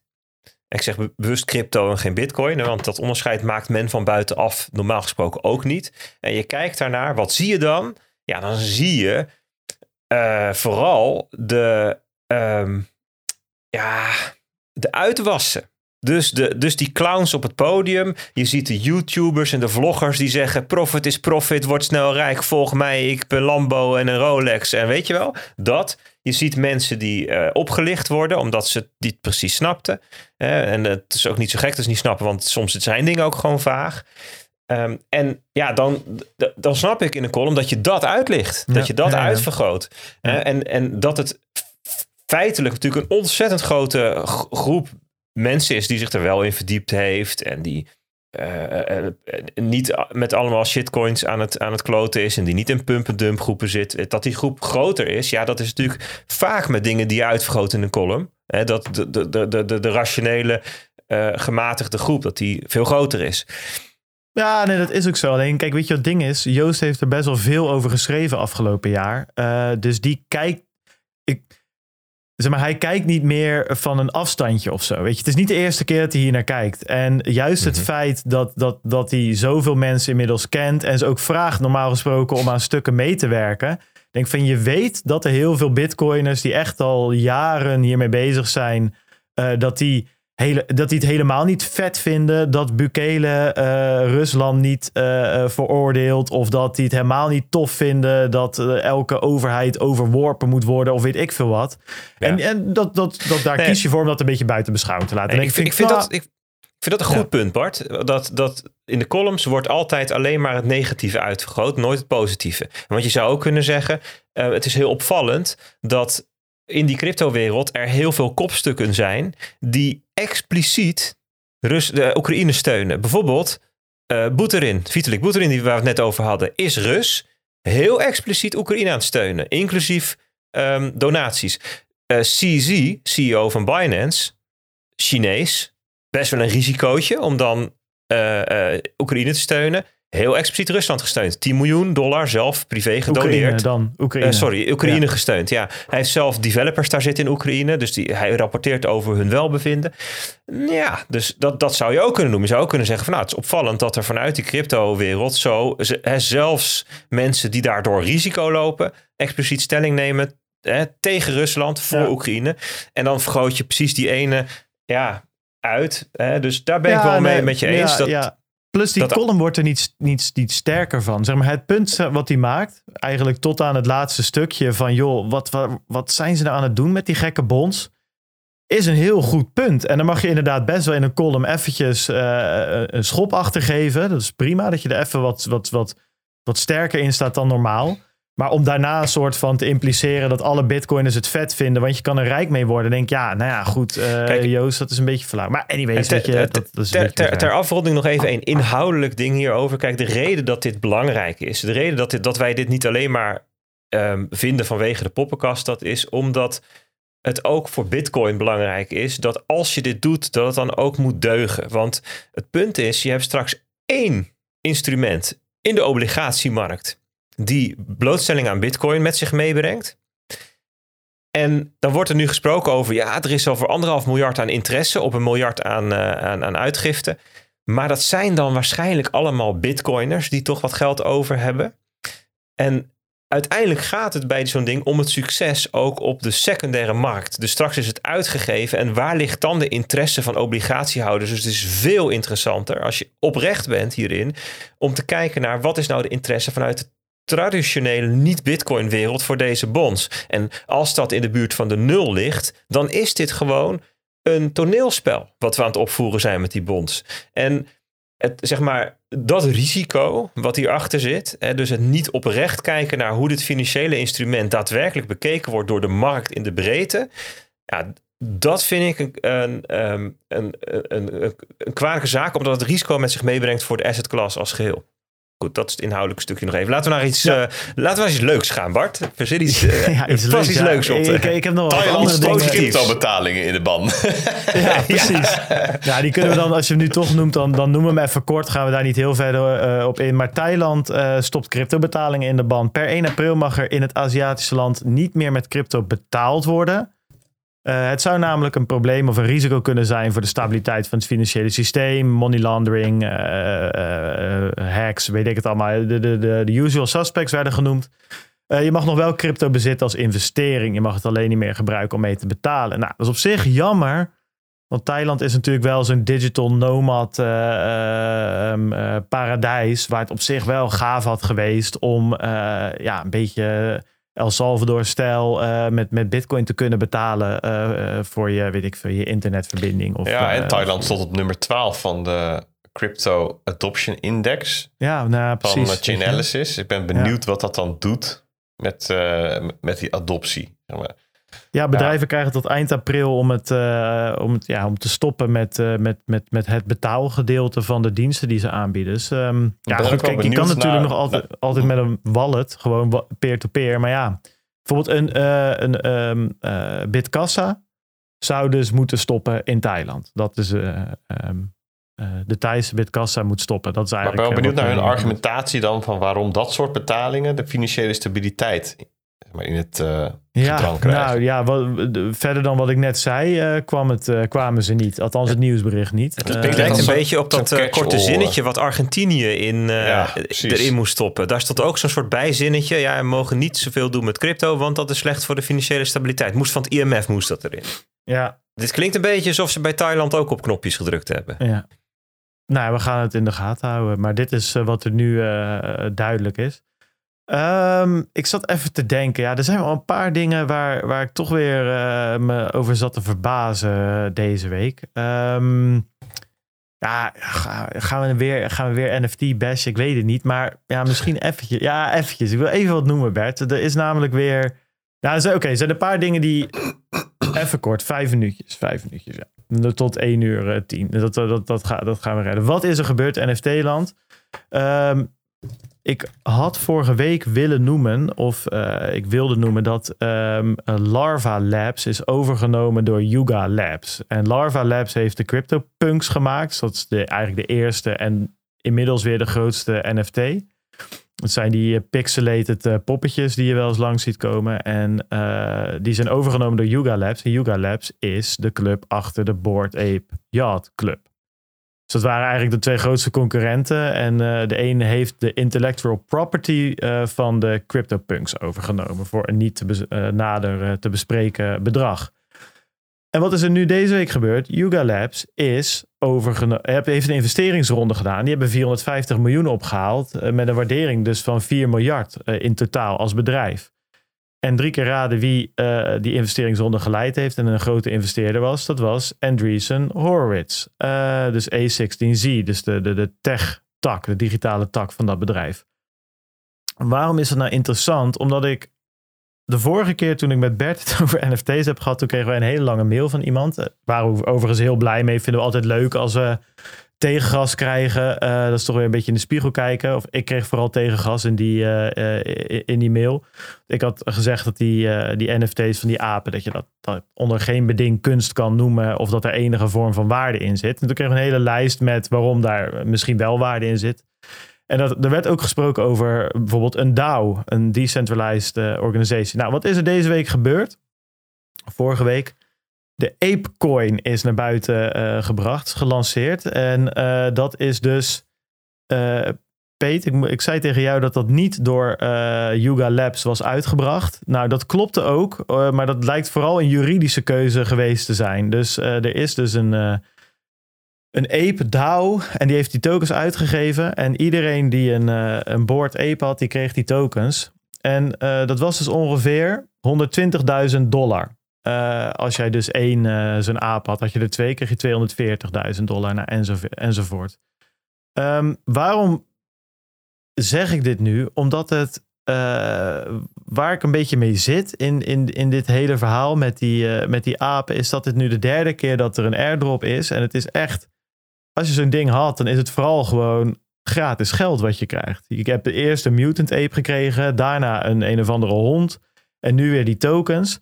En toen dacht ik, oké Bart, denk aan die brief die je hebt gekregen. Uh, eventjes dieper erin duiken. Dus ik heb gisteren een video van een half uur over die coin gekeken. Maar ja, daar werd ik ook nou niet uh, uh, direct heel vrolijk van. Want wat ik zag, is dat de verdeling van die munt. Uh, want wat je met die munt kan, is dan kan je beslissingen nemen in de DAO die daarbij hoort. En dan kan je dus beslissen waar dus uh, de Board Ape community naartoe moet. Want dat heeft Yuga Labs wel gezegd. Met deze munt, met die DAO, kan je dus beslissen over de toekomst van het hele merk. Nou, anyways. Maar 15% van die munten zijn in handen gekomen van daadwerkelijke bezitters van zijn aap. Um, Andreessen Horowitz heeft bijvoorbeeld uh, met, samen met andere VC's 14% gekregen. Yuga Labs 15%. Yuga Labs Founders 8%. En de DAO zelf heeft 50% in handen. Dus ja, ik weet niet. Ik vind het, ik vind het zo'n, weer zo'n ding. Dan denk ik van ja, ik duik er weer een keertje in. Ik ga eens kijken of zo'n... Want op zich, hè, dat heeft Bert ook vaak genoeg gezegd. Soms kan je gewoon letterlijk iets into existence memen. Dus dat, als je er maar lang genoeg over doorgaat, als er maar genoeg mensen aan meedoen, als er maar genoeg bekende mensen aan meedoen, of, of mensen met, met een bepaalde invloed. En dat, dat dacht ik hier van, ja, weet je, dit is, hier zit inmiddels zo'n vaart achter, misschien is dit wel wat. Maar ja, als je dan een DAO opricht en de mensen die daadwerkelijk zo'n apen hebben, maar 15% van de tokens geeft, ja, in, in hoeverre is dit dan weer een DAO? Zeker als je er dus achter komt dat uh, Yuga Labs dus net een soort van uh, voor, voor een gedeelte opgekocht is door weer Andreessen Horowitz. Nou, anyway, even een, eh, even een monoloog, even een kleine rant hierover. Dat ik denk van ja, weet je, uiteindelijk, wie profiteert hiervan? Ja, die mensen die zo'n enorm dure aap hebben, die krijgen voor de derde keer gewoon 120.000 euro in een schoot geworpen. En uiteindelijk zie ik dit gewoon als een money printer. Maar ja, het, ik, Ja. Hey, maar, maar wat gaat die Ape DAO dan precies doen?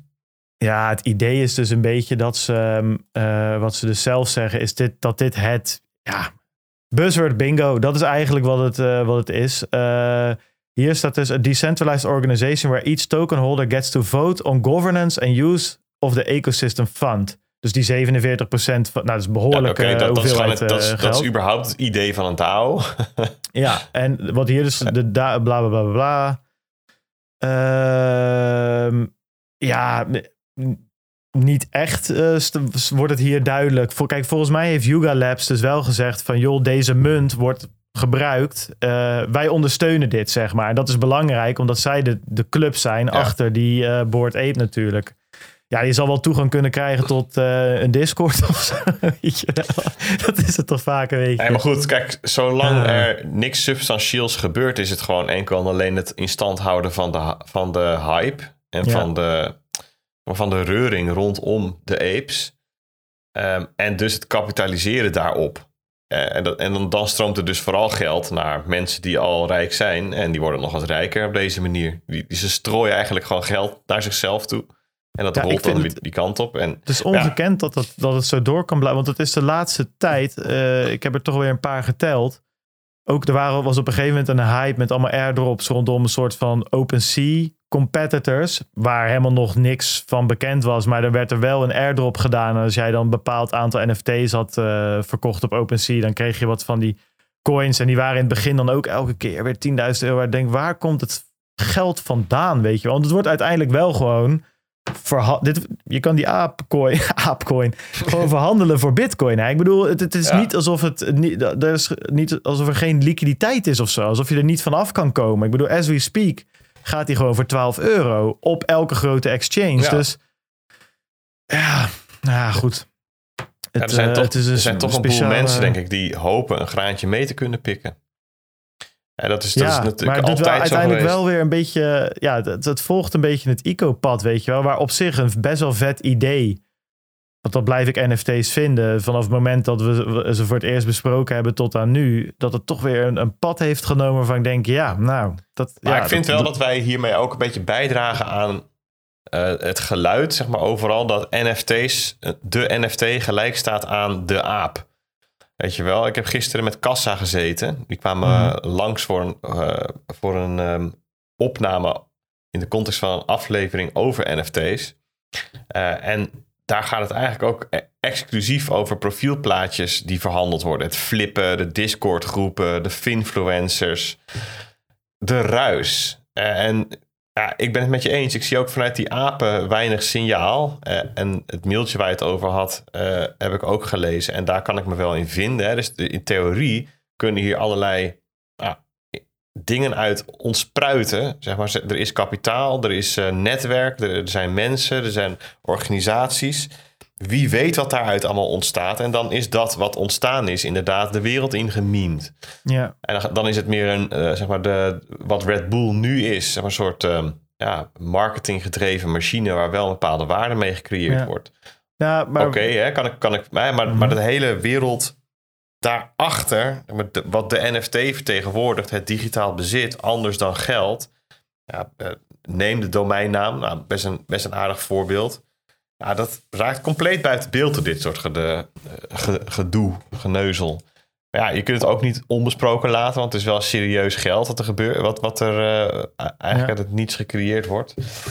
Ja, ja wat, ik, wat ik een lastige vond daaraan, um, wat, wat ik wel grappig vond, ja, lastig en grappig. Um, uh, Ernst-Jan Fout, uh, dat is een van de presentatoren van uh, Podcast over Media, samen met Alexander Klupping. Bertie is daar een aantal keer te gast geweest om ook over dit soort dingen te praten. En hij schrijft tegenwoordig een column in het NRC, dacht ik, waar hij een beetje die Web3-wereld, of ja, hij is, hij is een beetje in, in die rabbit hole gesprongen. En nou ja, het is grappig om te volgen, want ja, je ziet gewoon door wat voor fases die heen gaat, uh, zeg maar. En um, hij had het daar op een gegeven moment over een kunstenaar uit Nederland die nu met NFT's eindelijk wat geld kon verdienen en dat dat wel vet is en die PFP's, die profile pictures niet. Kijk, het probleem is een beetje die kunstenaar bijvoorbeeld, die verkoopt ook op OpenSea en die verdient er nu geld mee omdat misschien mensen hè, van die profile pictures nu naar hem springen en denken van misschien is dit de volgende hype. Dus ik, het is ook weer op een, een hele vervelende manier een beetje um, hebben die profile pictures en, die, en, en het, de enorme berg geld die er daar is ingevloerd, die, die, die, die heeft zijn tentakels in alle andere soort van NFT uithoeken ge, ge, gevrongen die, waar inderdaad die wel best wel vet zijn, maar nu ook een soort van bloated worden, opgeblazen worden door dat geld wat zijn, wat zijn, wat zijn baan zoekt. Dus ik vind dat... Um... Ja, al het nieuwe gaat eerst ten onder aan een vieze, gortige, grote gulzigheid zeg maar, van mensen. ja. dat, dat is wel nou, gewoon inderdaad, daar sluiten, daar sluiten we hem af. Dat is precies wat het is. Ja. Um, uh, uh, welke pakken we eruit, jongens? Uh, noem er eens eentje, want... Um, nou, ik noteer eerst even een timestampje als je het niet ja, erg nee, vindt. Ik zou, ik zou zeggen, ik, ik zie hier wel een leuk stuk. Ik denk dat Bert uh, die, uh, die erin heeft gezet. Uh, dat gaat over de bitcoin in Rusland en Oekraïne. Ik denk dat dat een goede is om nog eventjes... daar hebben we nu nog ruim de tijd voor. Dus laten we die gewoon oppakken. Ja, die vind ik wel leuk om daar inderdaad echt even de tijd voor te nemen. Want alle, zeg maar, takes in één of twee minuten hebben we inmiddels wel gehad de afgelopen weken. Maar ik vind wel, het is, het is wel tijd om uh, eigenlijk even terug te blikken op de afgelopen weken. Van, want, want kijk, want en dus eigenlijk zo Bitcoin in oorlogstijd. Hè? Dus uh, Oekraïne wordt aangevallen, Rusland valt aan. Um, en dit is eigenlijk de eerste oorlog van deze omvang, van deze, um, tussen, tussen zulke grote landen en dat zo in de aandacht staat waar crypto assets zo'n rol spelen. En want Oekraïne was eigenlijk best wel een heel progressief land op cryptogebied. En dus um, um, nummertje vier in de crypto adoptie index. En nou ja, goed, dus dat, dat, dat kleurt het verhaal. Nou, de, afgelopen weken was er elke keer de vraag hè, van ja, dat bitcoin, die crypto, is dat nou netto positief of negatief voor in die oorlog? Hè? Het eerste weekend toen riep Oekraïne op aan alle crypto-dienstverleners wereldwijd om alle Russen te blokkeren. En die, die deden dat niet. Net zoals dat ICANN ook niet alle Russische domeinnamen wegpleurde. En dat Cloudflare ook niet Rusland wilde blokkeren. Uh, zeiden die cryptodienstverleners van ja, weet je, Bitcoin zelf is, het, het, is, is niet alleen maar een, uh, een belegging of speculatiemiddel. Het is ook gewoon een onafhankelijk netwerk. En dat gaan wij niet. We gaan niet alle Russen eruit kicken. We hebben ook gewoon nog zoiets als mensenrechten. Dus dat doen we niet. En daar kregen ze een hele hoop. Er waren allemaal van die politieke uh, figuren die daar heel boos over waren. En later werd natuurlijk de vraag van kunnen, kunnen die oligarchen nou en, en gesanctioneerde bedrijven, kunnen die de sancties omzeilen met crypto? Nou, er zijn een paar stemmen geweest die daar heel stellig in waren. En nou, dan is de vraag van, oké, dat, dat zijn dan potentiële negatieve effecten. En zijn er dan misschien ook positieve, positieve uh, mogelijke positieve effecten van crypto voor Rusland, voor, voor, de, voor de Russische burgers, voor Oekraïne, voor de Oekraïnse burgers. En hoe verhoudt zich dat nou? En afgelopen week zijn er een aantal artikelen gepubliceerd in toonaangevende media. In het Engels, in de Verenigde Staten hoofdzakelijk. Een beetje in Engeland ook. Die, um, die hier op reflecteren. Er is eigenlijk een soort van collectief oordeel geveld. En dat is leuk en daar wil ik jullie even doorheen meenemen. En ik probeer dat dan on the fly een beetje samen te vatten, te vertalen, zodat het een soort van mooi verhaal wordt. We beginnen even bij de Financial Times. Die schreef erover, ik uh, heb, zoek eventjes uh, het artikel zelf erbij. En dat heb ik natuurlijk in, een, uh, in, het, in, in mijn Chrome window met de paywall, paywall bypass. Want ik kan echt niet al die duizenden dingen daar ook weer accounts verkopen. Dat, dat zit er helaas nog niet in. Even kijken. Um, en dat heet namelijk... Uh, Wil je dat dat er wel in zit? Ga dan ja, naar bitcoinalpha.nl, schrijf je in, probeer het eens een maandje, weet je wel. Dan kunnen wij gewoon een Financial Times abonnementje nemen. Dat is duur, jongen. Dat, ja. soort, dat soort krachten. ook niet, trouwens, jongens. Niet, ja. schandalig, maar goed. Echt, maar goed. Ja, maar goed, weet je, als je wil dat, dat journalisten serieus onderzoek kunnen doen, dan, uh, dan moet je dat met elkaar... Kijk, het punt is een beetje, als iedereen een beetje het mandje doet, dan hoeft het niet veel te zijn. Maar ja, als iedereen zijn abonnement opzegt, dan moeten de paar mensen die overblijven de hoofdprijs dokken. Goed, de krantenkop of de kop van Financial Times is... How Ukraine Embraced Cryptocurrencies in uh, Response to War. En dat gaat dan over um, de 100 miljoen dollar die, uh, het artikel is van uh, 19 maart, die 100, dus afgelopen zaterdag geloof ik, die 100 miljoen dollar die aan cryptodonaties op, die opgehaald is. En um, um, ja, dan wordt er gevraagd aan Alex Borniakov, dat is de vice-minister van digitale transformatie. Um, die er wordt gevraagd van, joh, waarom? waarom doe je dat dan met, met, uh, met bitcoin en crypto? En hij zegt, ja, dat is wel grappig, want ik had hier ook een discussie over met Peet van, um, uh, ja, waarom doen ze dit nou eigenlijk, hè, die Oekraïners? Donaties vragen in crypto. En de consensus daarover was eigenlijk van, ja, dat is vooral gewoon om een nieuw kanaal aan te boren. Ik bedoel, uh, twee manieren. Eén, omdat er gewoon uh, jongeren bijvoorbeeld zijn, hè, die dat gewoon tof vinden en bij zich vinden passen. Anderzijds ook, kijk, wij kunnen natuurlijk met z'n allen in Nederland Giro 5 en 5 doneren. Maar er zijn natuurlijk ook alle landen in de wereld waar geen Giro 5 en 5 is. En waarbij het helemaal niet vanzelfsprekend is om centjes in Oekraïne te, te krijgen. Een beetje de categorie, wij roepen wel eens van het eurotje die gedoneerd wordt uit China. of een, probeer maar eens een vriend in Japan een eurotje te sturen. Dat is een lastig verhaal. dus er zijn ook allerlei landen waarbij crypto eigenlijk de enige manier is om ja, een beetje efficiënt een klein bedrag in Oekraïne te krijgen. Maar hij zei, die, die Alex, eh, die zei, ehm, onze banken waren in de eerste fase van de oorlog heel erg beperkt. Er waren restricties op ons gebruik van uh, fiat geld. We waren al wel aan het um, um, tekorten aan het oplopen van onze voorraden van dingen. en zelfs als wij in staat waren geweest om wel met fiat geld te betalen, een wire transfer duurt een paar dagen om de ontvanger te bereiken. In de cryptowereld is het een kwestie van minuten. Dus hij gebruikte wel het argument van ja, in die allereerste dagen hadden we ook gewoon hoge nood en geen tijd op te wachten op banktransacties. Oké, eh, eh, Financial Times die reflecteert erop zegt van ja, het is allemaal wel een heel klein bedrag als je het vergelijkt met de miljarden aan hulp die vanuit het Westen, van westerse overheden en vanuit IMF worden gegeven. Um, maar hè, Bornja, Bornjakov die zegt dan dus toch dat crypto wel een essentieel onderdeel is geworden. Een essential tool of war. Grappig genoeg noemen ze dat zo. dus ze, ze, ze, ze, geven een bepaalde lading aan. Um, wat ze flexibiliteit en snelheid gaf.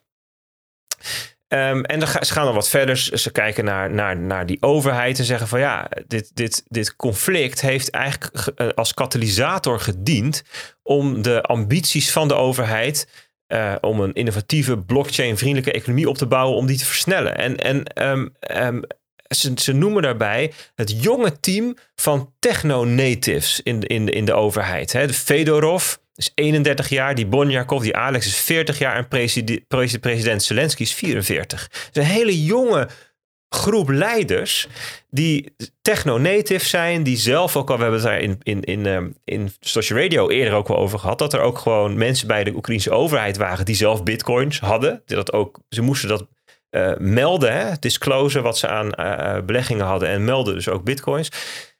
Dus dat, was, dat, dat, dat zijn Financial Times. Nou, ze zeggen nog veel meer, maar ik ga even naar The Economist. The Economist schreef er ook een stuk over. De titel um, is um, Sanctieontwijkers die uh, hopen dat ze met crypto de sancties kunnen, of de, de, het, de detectie kunnen omzeilen. Ja, die worden waarschijnlijk teleurgesteld. Maar de ondertitel, het zou wel eens kunnen zijn dat crypto eigenlijk vooral een gereedschap is die Oekraïne helpt. Nou, dat, is, dat is voor The Economist stuk al behoorlijk uh, richtinggevend.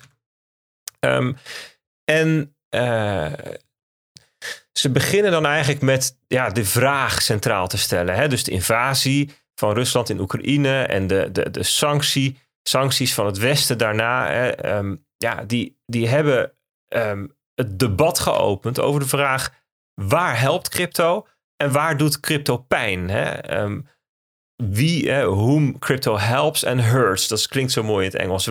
wie helpt het nou en wie doet het nou vooral pijn? En um, ja, in Europa en, en, en Amerika waren de politici en de toezichthouders in het begin vooral bang dat um, de, de mensen die gesanctioneerd waren cryptocurrencies konden gaan gebruiken om dat te omzeilen. Maar is dat dan zo? En um, nou ja, zeg ja, op zichzelf klinkt het, als je zo kijkt naar wat Bitcoin is, als een best handige tool om te omzeilen. We zien ook dat er bijvoorbeeld in Rusland allerlei mensen crypto gingen kopen.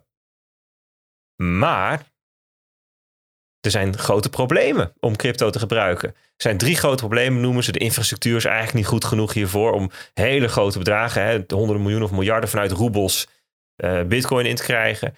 Je kunt ook niet direct iets kopen met je bitcoins. Dus je moet het uiteindelijk ook ergens anders weer omwisselen naar crypto of naar fiat geld, dollars bijvoorbeeld. En dan, um, ja, dan kom je langs handelsplatforms die gewoon sanctiewetten volgen. Dus dat is ook al niet handig. En, het, en, en uiteindelijk is het ook niet super anoniem. Hè? Je kunt het heel goed volgen. Ja, Bart? Nou, die, de even, die, die infrastructuur bestaat niet in Rusland. Dat is nog even goed om uh, uh, toe te voegen aan dat punt. Um, ja, precies. Nee, want, bijvoorbeeld anders zou het natuurlijk ook niet handig zijn om heel veel geld een oorlogsgebied in te, in te fietsen. Zeg maar, die infrastructuur is er wel. Alleen, ja, precies wat je zegt, in Rusland niet. En op de plekken waar die er wel is, is het gewoon Coinbase of whatever. Dat is gewoon gereguleerd. Of Amerikaans of beide. Ja, nou, het, en, en het gaat ook om de, om de omvang van het bedrag. Hè? Dus voor, voor, een, voor een 5 miljoen of een 10 miljoen, dan, dan is het natuurlijk een stukje makkelijker. We gaan het zo meteen over Oekraïne hebben en de exchange die daar de dingen regelt. Um, um, maar die, die zou ook niet zomaar miljarden aan kunnen. Want die liquiditeit is er niet in de lokale munt. Hè. Dat is natuurlijk ook waar het om gaat. Dus dat is eigenlijk een beetje de reflectie van, van The Economist erop. En ze zeggen dan van ja, um, crypto zou wel eens veel uh, bruikbaarder kunnen zijn voor de mensen, voor de partijen die in de openbaarheid willen bewegen. Hè, die dus niet in de schaduwen willen blijven. Um, en dan, nou, dan, dan citeren ze Alex Bornjakov weer. En die zegt van ja, crypto heeft ons vooral in de eerste paar dagen heel erg geholpen om een aantal ogenblikkelijke uh, behoeftes te fixen. Dus ja, dat, dus daar komt dat argument weer langs. Mag ik er één quote uithalen, Bert, die mij in dit artikel heel erg uh, aansprak? Die, die ik helemaal niet. Uh, ja, goed. Dat, dat maakte heel erg visueel, zeg maar, waarom dit nou een voordeel is. De quote is op een gegeven moment uh, wordt er gezegd: uh, Getting money to war zones is notoriously hard. In 2008, Mr. Tilleman visit Tbilisi in Georgia with Mr. Biden, then a senator, in the middle of Russia's invasion of the country. quote.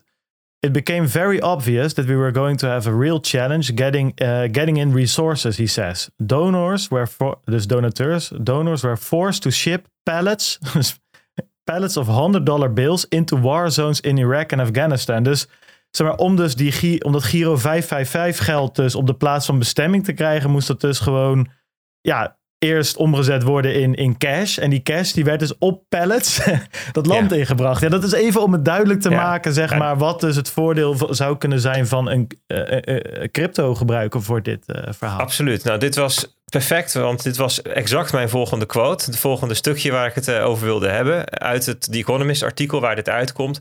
En zij, zij reflecteerde eigenlijk op van ja, weet je, het klinkt allemaal wel leuk via het geld. Maar in oorlogssituaties is dat, werkt dat gewoon in de praktijk niet. Notoriously hard. En dat stuk van geld Afghanistan, Irak binnenkrijgen, dat citeerde Bart. En daarna gaan ze verder met, ja, geld die warzones weer uitkrijgen, is net zo lastig. Dan heb je het er en dan moet het er weer uit. Want je moet vervolgens betalen vanuit zo'n oorlogssituatie naar de leveranciers die van buiten jouw spullen gaan geven. En um, uh, dat is waar dit heel erg bij helpt. Hè? Um, um, nou ja. Um, en zij, een andere quote die ik uit het artikel heel sterk vond is: The war has made it clear that there are serious uses for, for crypto. But, but it is now policed seriously too. dus het is, het is ja, het, het is nu helder geworden dat er. Kijk, dus weet je, het, het, het, verhaal van ja, Bitcoin, dat is, dat is alleen maar, of crypto is alleen maar speculatie. Dat is niet, het, heeft verder geen enkel serieuze use case. Het is, heeft geen intrinsieke waarde. Ze zeggen eigenlijk, ja, dat punt, dat is nu passé.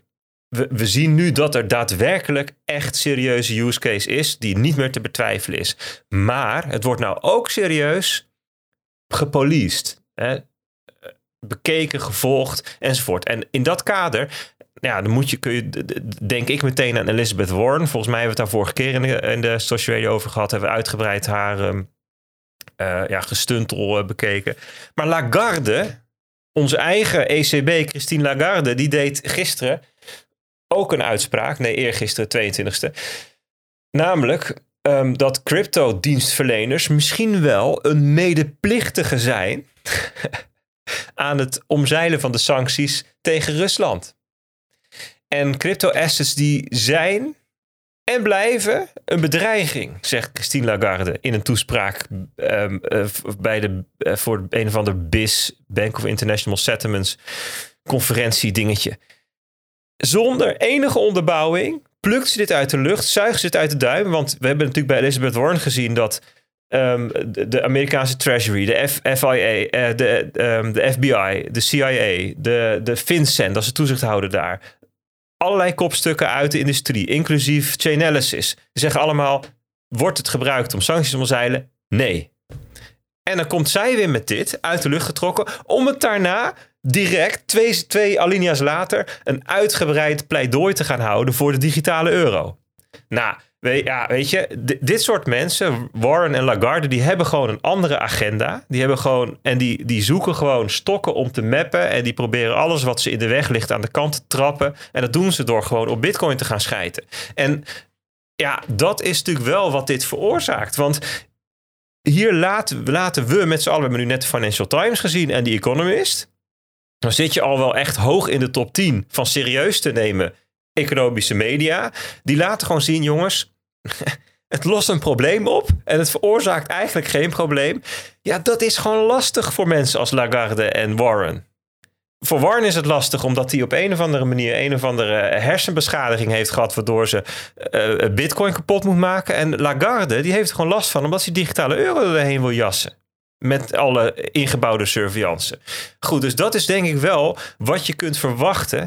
Dat uh, het feit dat, dat crypto assets eigenlijk vooral positieve bijdrage leveren in die oorlogssituatie ook ervoor zorgt dat er veel meer tegengas gegeven gaat worden. Nou, we, hoorden, we noemden net al eventjes dat het IMF vindt dat um, Argentinië iets moest opnemen in, uh, in hun uh, wetten of weet ik veel, in hun teksten om steun te krijgen. Nou, in Thailand zie je eigenlijk ook zoiets. Dus je hebt, je, het, het lijkt er gewoon wel heel erg duidelijk op dat er achter de schermen um, een soort ontmoedigingsbeleid plaatsvindt. Goed, we gaan nog eventjes naar Forbes. Want Forbes die schreef een artikel waarin ze lieten zien wat er dan gekocht was. En dat vond ik ook wel even leuk om jullie te melden. Wat hebben ze dan gekocht, die Oekraïners? Nou ja, kogelwerende vesten, um, walkie-talkies en helmen. Dat is natuurlijk wel een beetje oorlogstuig. Zo zou je dat dan kunnen noemen. Dat deed BNR. Die uh, ik was ja, vanmorgen op de radio. een discussie over hebben hoor. Maar goed, die laten we die maar even schieten. Dat is echt, echt natuurlijk een beetje flauw. Hè? Dus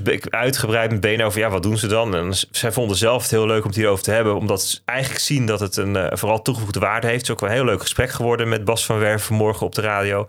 Maar dan zetten ze in hun titeltje oorlogstuig. En dan iedereen die oorlogstuig die denkt, of die vraagt zich dan af, zijn het dan uh, kernraketten of zijn het dan tanks? Nee, het gaat dan om bullet, bulletproof vests. En het gaat om helmen.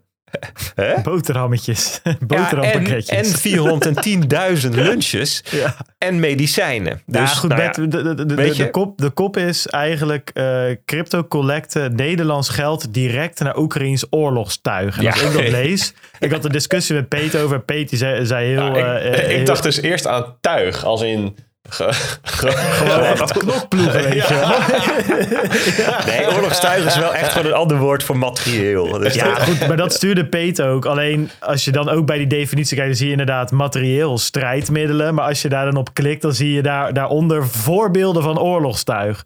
Panzerprojectiel, skutraket, brisantbom, luchtdoelraket, ballista's, uh, vlaks, kernwapens, ja, Dus daar zie ik geen boterhampakketjes tussen staan, zeg maar. en, in de jaren 90, en in de jaren 90 kon je daar dus sterke encryptie ook tussen zetten. Dat was toen ook oorlogstuig. In de jaren 90 stond er in Amerika een hele grote straf voor het exporteren van oorlogstuig, zoals raketten en sterke versteuteling. 10 miljoen dollar boete en celstraf.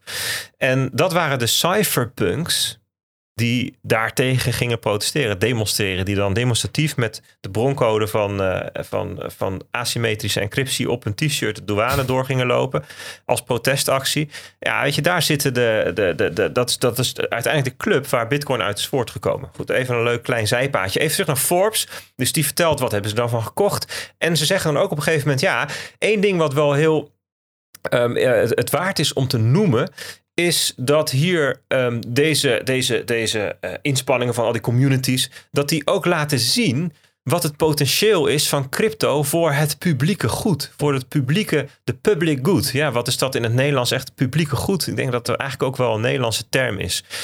Um, ja, voor mij klopt het wel. Maar ik zal eens even. Uh, dus dat, dat, dat, vond ik wel mooi dat ze, dat ze dat er eigenlijk uithalen als, als analyse. Hè. Ze zien dus de non-profits en de humanitaire organisaties samenwerken met de Oekraïnse overheid en allemaal crypto daarvoor inzetten. Ook in Rusland zien ze, ze noemen het voorbeeld van Pussy Riot. Dat is zo'n guerrilla-style protest performances groep die uh, uh, Poetin al vaker bekritiseerd hebben. Die hebben um, uh, Ukraine DAO opgericht. Hebben ze wat NFT's verkocht. Hè. Ze zijn natuurlijk ook uh, muziekgroep.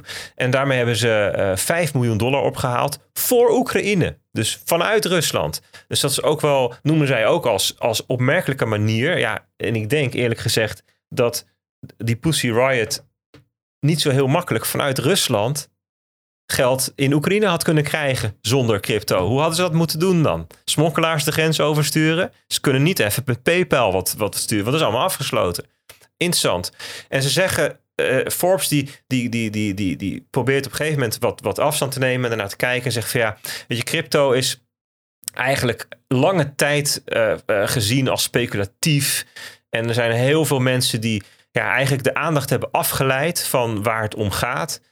Um, maar eigenlijk zijn er nu steeds minder mensen, steeds minder manieren waarop je ja, de, de, de doelmatigheid of het nut van crypto eigenlijk kunt challengen. um, um, dus het, het laat super duidelijk zien hoe makkelijk en hoe transparant donateurs geld kunnen krijgen waar het nodig is. We hebben natuurlijk ook uh, van dichtbij mee mogen maken toen we een paar kunstgebedjes uh, gekocht hebben voor die mensen in El Salvador. Zeker, zeker. nee, maar het punt is dus dat Forbes dit nu ook concludeert. Ja, nee, precies. Dat is dus leuk om te zien dat zij tot dezelfde conclusie komen, inderdaad. Ja. Nou, laatste is CNBC. Um, ehm, die schreef gisteren een artikel over um, hoe Oekraïnse vluchtelingen uh, gebruik maken van crypto op hun vlucht. En uh, ze zeggen van ja, weet je, um, noem het voorbeeld van een Oekraïense vluchteling die, die letterlijk met een USB-stick de grens overging naar Polen met 40% van zijn spaargeld, 2000 dollar namelijk aan bitcoin erop. En die, die vluchteling die vertelt, ik kon uh, geen, überhaupt geen contant geld opnemen, want uh, de, de rijen bij de, bij de pinautomaten waren erg lang. Je kon ook maximaal 33 dollar opnemen. Hij had niet, niet zoveel tijd, niet genoeg tijd. Wat hij heeft gedaan is um, uh, 600 dollar overgemaakt via um, peer-to-peer exchange Um, en op die manier betaald voor de bus en een, een bed in een hostel voor hem en zijn vriendin en wat voedsel. Gewoon tijdens de vlucht. En hij zei: I could just write my seat phrase on a piece of paper and take it with me. Nou, dat zijn natuurlijk wel, is natuurlijk wel gewoon een, een, een, ja, wat wij natuurlijk altijd zeggen: ja, je kunt die twaalf woorden in je kop stoppen en de grens overvluchten. En dat is dus wat er gebeurt. En zij zeggen: ja, dit is niet een incident. Hè, er zijn veel meer van dit soort verhalen. Um, uh, en, en nou ja, ze zeggen dan die ervaring hè, van deze uh, uh, vluchteling, die ze dan wat uitgebreider beschrijven, die laat wat van de belangrijkste karakteristieken van Bitcoin zien. Het, it, it's valid across borders. It requires no bank. It is tethered to its owner by a password, making it a lot harder to steal than cash. Want dat is natuurlijk waar. Als je op de vlucht bent, dan is je geld natuurlijk snel gejat in dat hostel.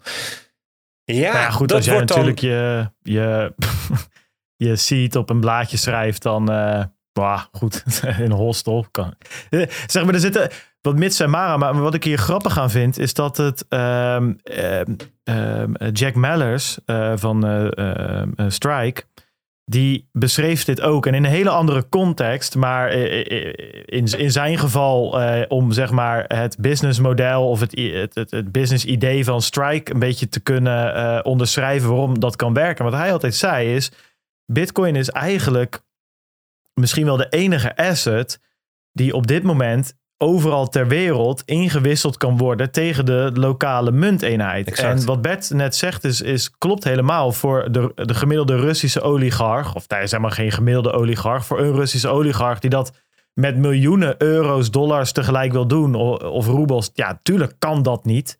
Maar voor een vluchteling die 1000 euro aan spaargeld mee wil nemen, ja, dan al ga je naar Congo of naar uh, El Salvador of naar Cuba of weet ik het waar, ja, je kan waarschijnlijk die 1000 euro wel omwisselen uh, naar de lokale munteenheid of van de lokale munteenheid naar Bitcoin. En dat is natuurlijk wel heel erg interessant in een oorlogssituatie, maar ook in, in, in tal van andere situaties. Um, ook al is er helemaal geen oorlog, ik vind het ook best wel interessant om te kunnen vertrekken naar, nou ja, Thailand dan wat lastiger op dit moment, maar gewoon naar een plek op de wereld en gewoon mijn ledger mee te kunnen nemen. En um, mijn, mijn geld, mijn, mijn vermogen mee te kunnen nemen. En dat daar heel makkelijk om te kunnen zetten. Of in natuurlijk het mooiste geval van hyper-Bitcoinization, een beetje zoals in El Salvador, gewoon direct ermee te kunnen betalen. Heel, heel, ja, dat is een heel mooi voorbeeld.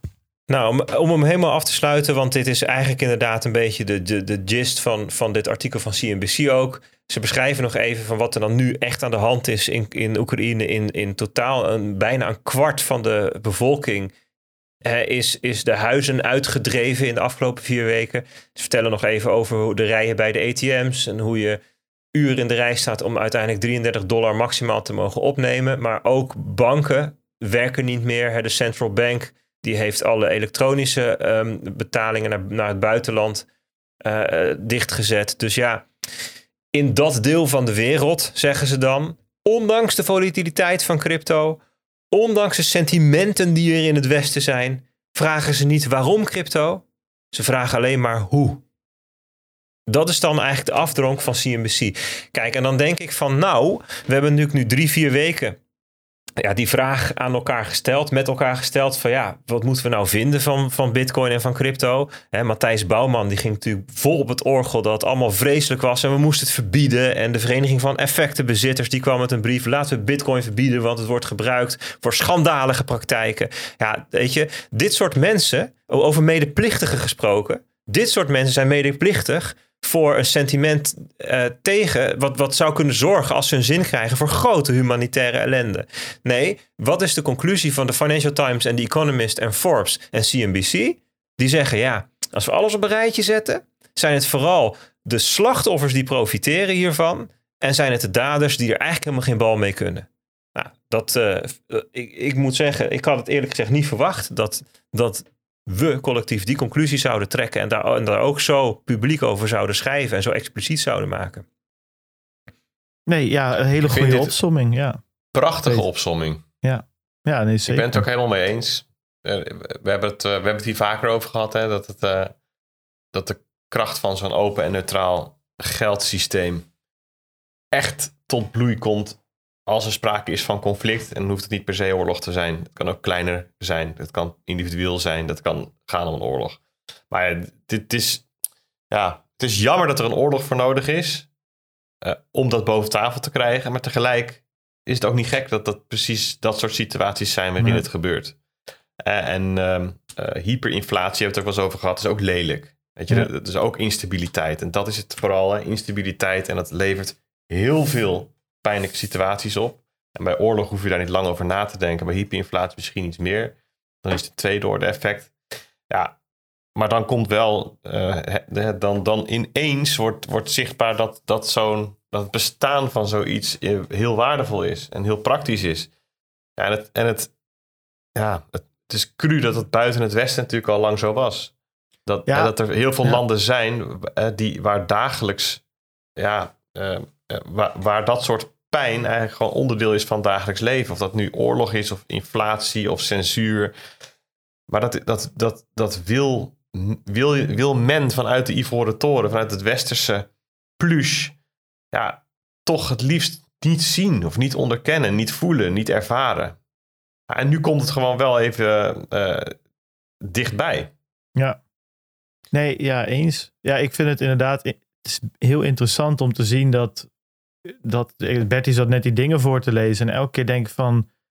Ja, dit is iets wat ik dan persoonlijk. Ja, dat was natuurlijk vooral met het hele El Salvador verhaal. Dat, dat je dat op een hele kleine schaal uh, al, al gezien hebt. Van denk ja, met zo'n fundraising en dat soort dingen. Dat we, dat we merkten van, oh, dat gaat best wel makkelijk eigenlijk. Weet je, we halen binnen no time uh, een paar duizend euro op. En dat sturen we dan gewoon naar die gozer. En, en, en die stuurt een week later terug dat hij er vijf kunstgebitjes van heeft gekocht. Weet je wel, dat ging een heel stuk makkelijker dan uh, fundraisers waar ik ook wel eens aan mee heb gedaan. En, en dat, soort, dat soort dingen. Alleen nu is het inderdaad niet Bartje Mol of weet ik veel wie, wie dit zegt. Het is inderdaad een lijstje met de meest toonaangevende financiële journalistieke, hoe noem je dat? outlets, magazines ter wereld. Ehm, ja, goed, dat, dat kan snel gaan dan in zo'n situatie inderdaad. Dat kan snel gaan. Um, wat ik uh, hier nog aan toe te voegen heb, uh, even interessant, even updateje wat dat uh, betreft. Ik kwam een artikeltje tegen vandaag en dat, dat zei dat de Canadese autoriteiten, de overheid, heeft moeite om de bitcoins te bevriezen. Um, van, van dus die, die truckers. Um, een tijdje terug natuurlijk stonden die truckers op een brug. die stonden ze tegen te houden. En uh, de Canadese president of premier Trudeau, die wilde ze daarvan af hebben. Dat lukte hem niet zo goed. Dus toen heeft hij een noodwet ingeroepen, waardoor hij uh, hun, uh, onder, andere, onder andere hun financiën kon bevriezen. Nou, dat ging best wel makkelijk, um, überhaupt. Maar dat ging best wel makkelijk ook met het bevriezen van de fiat te goede van die mensen.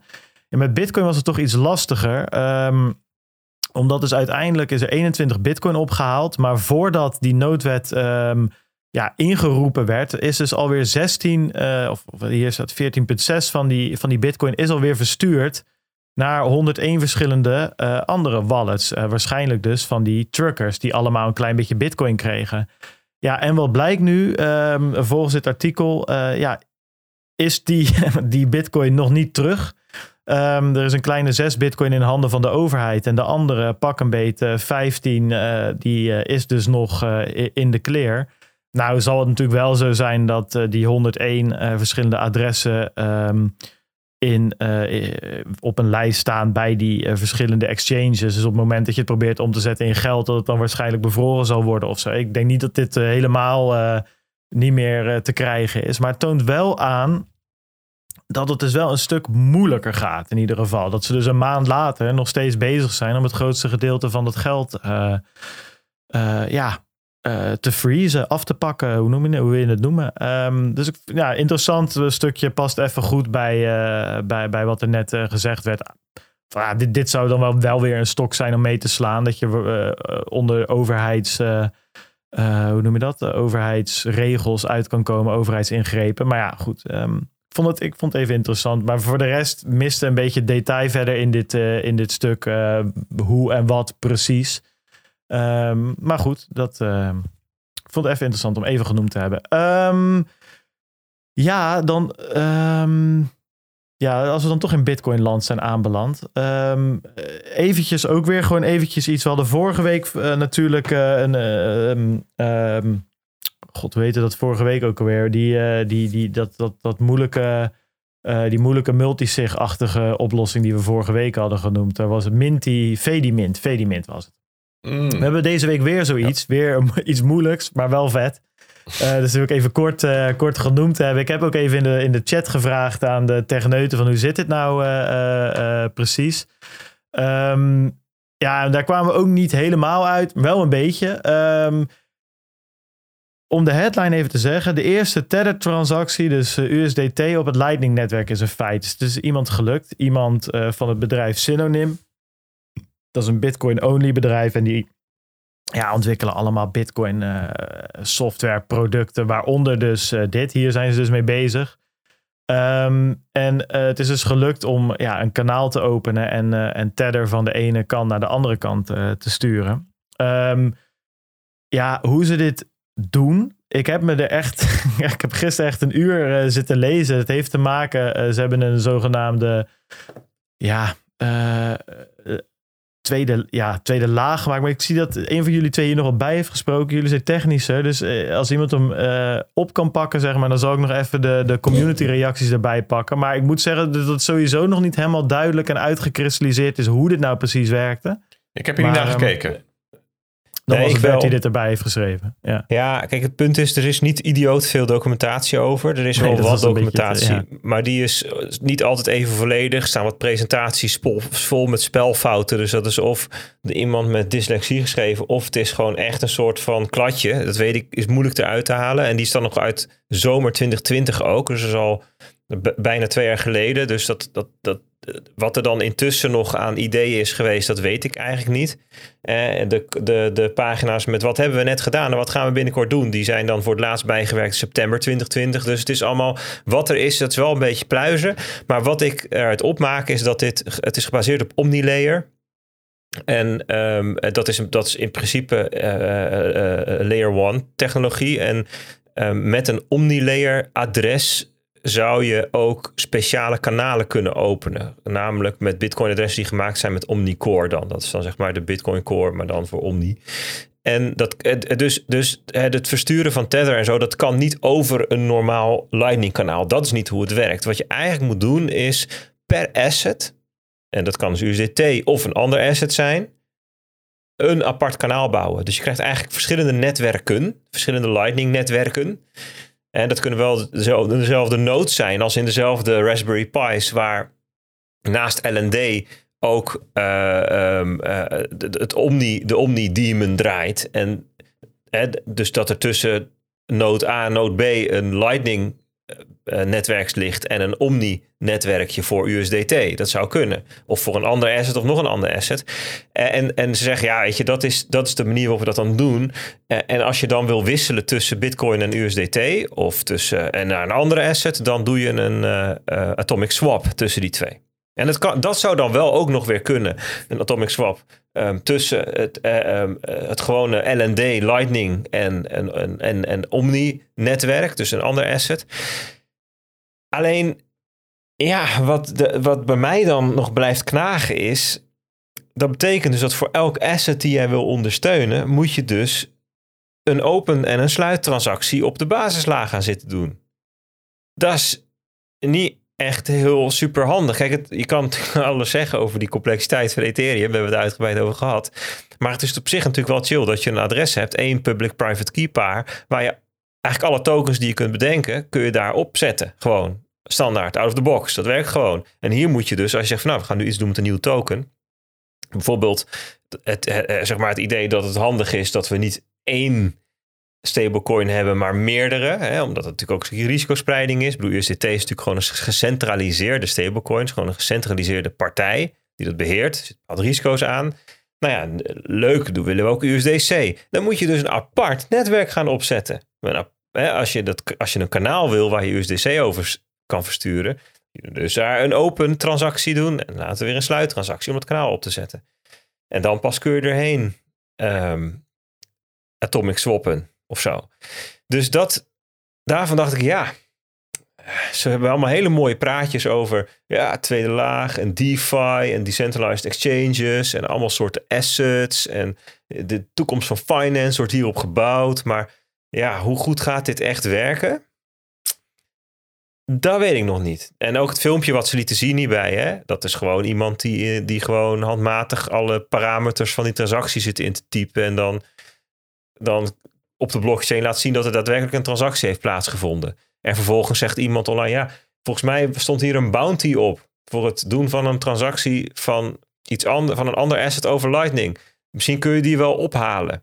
Uh, Alex Gladstein reageert, ja, we moeten even kijken naar wat de voorwaarden van die bounty waren. Denk nou, ik mag hopen dat zo'n bounty ook iets zegt over bruikbaarheid of zo. Want ja, ik heb het filmpje zitten kijken en uh, op YouTube de eerste comment kon ik wel goed in vinden. Dat die zei iets van. Uh, I only understand 6% of this, but it looks cool of zo, weet je wel. Dat was een beetje mijn, mijn afdronk ook. Want die gast die zat in een of andere debug-omgeving... die eigenlijk voor testnet geschikt was. In, in, in, uh, in op, op mainnet uh, zat hij wat te kloten. En inderdaad, wat, wat, wat jij dus, wat je zegt, inderdaad, dat makes sense. Want wat hij dus aan het doen was, is dat hij dus hij had Bitcoin nodig, omdat hij dus inderdaad wel uh, dat die channel moest openen met Bitcoin. Maar wat er dan in dat channel zat, was in plaats van Bitcoin, zoals met een normaal kanaal, zat er nu Tether in.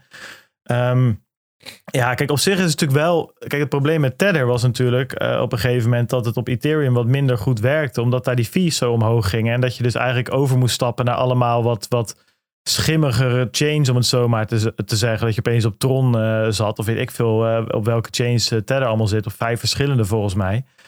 Zou dit natuurlijk interessant zijn, omdat het wel zijn anker vindt in de Bitcoin blockchain. Dus het, het is een interessante kant in ieder geval om, om op te bewegen. Ik ben met je eens dat wat ik ervoor terug kon vinden, wat ik ervan terug kon vinden en wat ik in dat filmpje kon zien, dacht ik, nou, dit is net als waar we het vorige week over gehad hebben met Vedimint. Dit is wel de beta van de beta van de beta, zeg maar. Nou, weet je wel? maar de vraag is natuurlijk altijd met dit soort dingen van, uh, daar heb je natuurlijk verbeeldingskracht voor nodig hoe het, uh, om, uh, om, om, om um, je voor te stellen hoe het gaat worden. Wat het, wat het kan worden, wat is de potentie? En dus ik ben daar heel erg van, van nadenken, wat is de potentie hiervan? Maar er zijn, kijk, er zijn natuurlijk wel bepaalde technische eigenschappen die bepaalde um, uh, mogelijke toekomstige scenario's mogelijk of onmogelijk maken. En kijk, ik denk dat dit gaat werken als de gewone gebruiker een app downloadt op zijn telefoon en daarin uh, Tether en Bitcoin en andere assets als balansen kan hebben en daar gewoon naadloos, supersnel, goedkoop gebruik van kan maken. En dat doet Blue Wallet nu voor Lightning. En dat zou Blue Wallet ook prima kunnen gaan doen voor Tether met deze technologie. Dat kunnen ze allemaal opzetten. En dat kan Strike idem. Die, heeft toch al nood staan. Er zitten al kanalen tussen. En die kunnen ook kanalen openen speciaal voor Tether. No problem. Dat geloof ik best. Maar dan, zeiden we altijd van ja, het is wel leuk dat je ook je eigen Lightning node kan draaien. En dat je dat kan connecten vanuit Blue Wallet naar je eigen node. En daarvan heb ik altijd als iets van ja, ja, die drempel is wel groot. Maar goed, misschien hè, dat als dat allemaal uh, super gebruiksvriendelijk wordt, dat, dat, dat we dat gaan doen. Maar als de consequentie is dat je dan voor elke asset waar je gebruik van wil maken, ook zelf kanalen moet gaan openen, dan, dan, dan maakt dat het non-custodial uh, gebruik voor mij wel een stapje verder weg. Dus dan, dit, zou. Uh, dit, dit geeft extra zwaartekracht in de richting van uh, apps die alles voor je regelen, denk ik. Nee, ja, eens hoor. En, en deze week werd het ook sowieso weer even, even duidelijk dat uh, het runnen van een Lightning Node, hè, dat dat het blijft gewoon experimenteel. Uh, want we hadden op een gegeven moment de Lightning Watch Node. Die ging offline. Nou, dat is een van de, van de grotere nodes van, van, van het land, zeg maar. En wordt goed beheerd. Ja, er kan gewoon een keertje wat fout gaan. Dit was met een database copy of iets dergelijks, waardoor de database corrupt was. Um, ja, goed, dan moet je dus, uh, nou goed, uh, als je een backup maakt, en dat was hier het geval, dan kan je die weer herstellen. Het probleem is wel dat je dan dus al je kanalen moet sluiten en allemaal weer opnieuw moet openen. ja, weet je, met zulke, zulke nodes, hier ging het voor mij om 1200 kanalen of zo, weet je. Dat is best wel fors, want het zijn allemaal, allemaal fees die je weer moet betalen om ze te openen. Dus dat zijn wel dingen, um, ja, daar bleek ook weer uit van ja, het, het blijft opletten geblazen. En dat ga je natuurlijk zeker krijgen als je je eigen nood gaat draaien, ook om tethers en weet ik het allemaal op te zetten. Um, het zijn hot wallets, gewoon inherent. Een Lightning wallet is een hot wallet, omdat het, je, je fundt het vanaf een wallet op je nood, zeg maar. Dus dit, dit, dit, ja, dat is de definitie van een hot wallet. Ik kan er niks anders van maken. Het staat in connectie met het internet. En ja, goed. Uh, dan moet je dus goed opletten hoeveel geld je daar ook weer, ook weer opzet. Uh, maar goed, we gaan, ja, laten we gewoon in de gaten houden. Dit gaat lopen. Ik vond in ieder geval weer. Nou, ook weer even. Ik vind het ook leuk, zeg maar, om even te kijken of we elke week ook gewoon zo'n zo'n Bitcoin-tech dingetje weer, weer eens mee kunnen nemen. Weet je wel. Ik bedoel, het blijft natuurlijk uiteindelijk een crypto-Bitcoin-podcast. Uh, ja, dit is wel leuk om een beetje in de gaten te houden. En het is allemaal natuurlijk uh, met, met spijkers en planken in elkaar getimmerd. Maar ja, zo was Bitcoin ook ooit natuurlijk. Dus dat is wel, um, wel grappig om even in de gaten te houden. Dus we hebben het hier. Um, ja, dus je kan even naar de website van Synonym gaan. Dan kan je het even checken. Voor mij is die CEO John Carvalho of zo. Dat is ook zo'n Bitcoin figuur. Moet ik zeggen dat die had op een gegeven moment wat vets gemaakt. Die had een, een of andere. Um, in plaats van een paywall had hij een.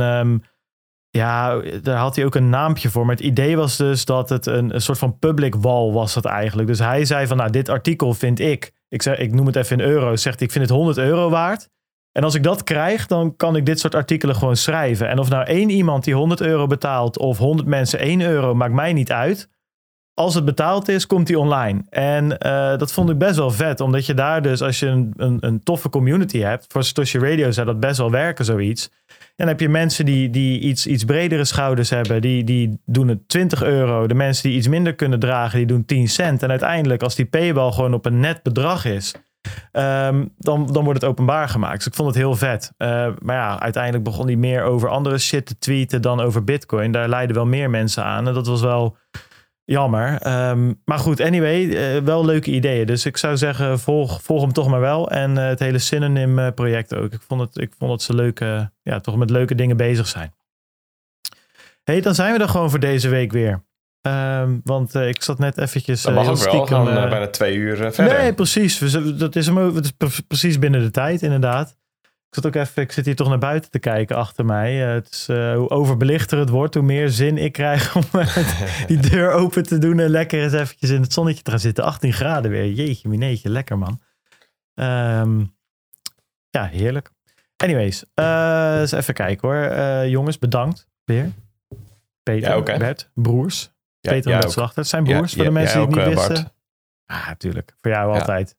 Ik, uh, ik heb weer genoten. Ik heb weer... Is toch, ja, weet je, als je zo voor jezelf bezig bent, ja, dan zit je toch een beetje de hele week in isolatie. En dan uh, even tegen Bert en Peter, even zo'n twee uur therapie. Is dit een soort van even praten? Ja. Nee jongens, komt helemaal goed met mij.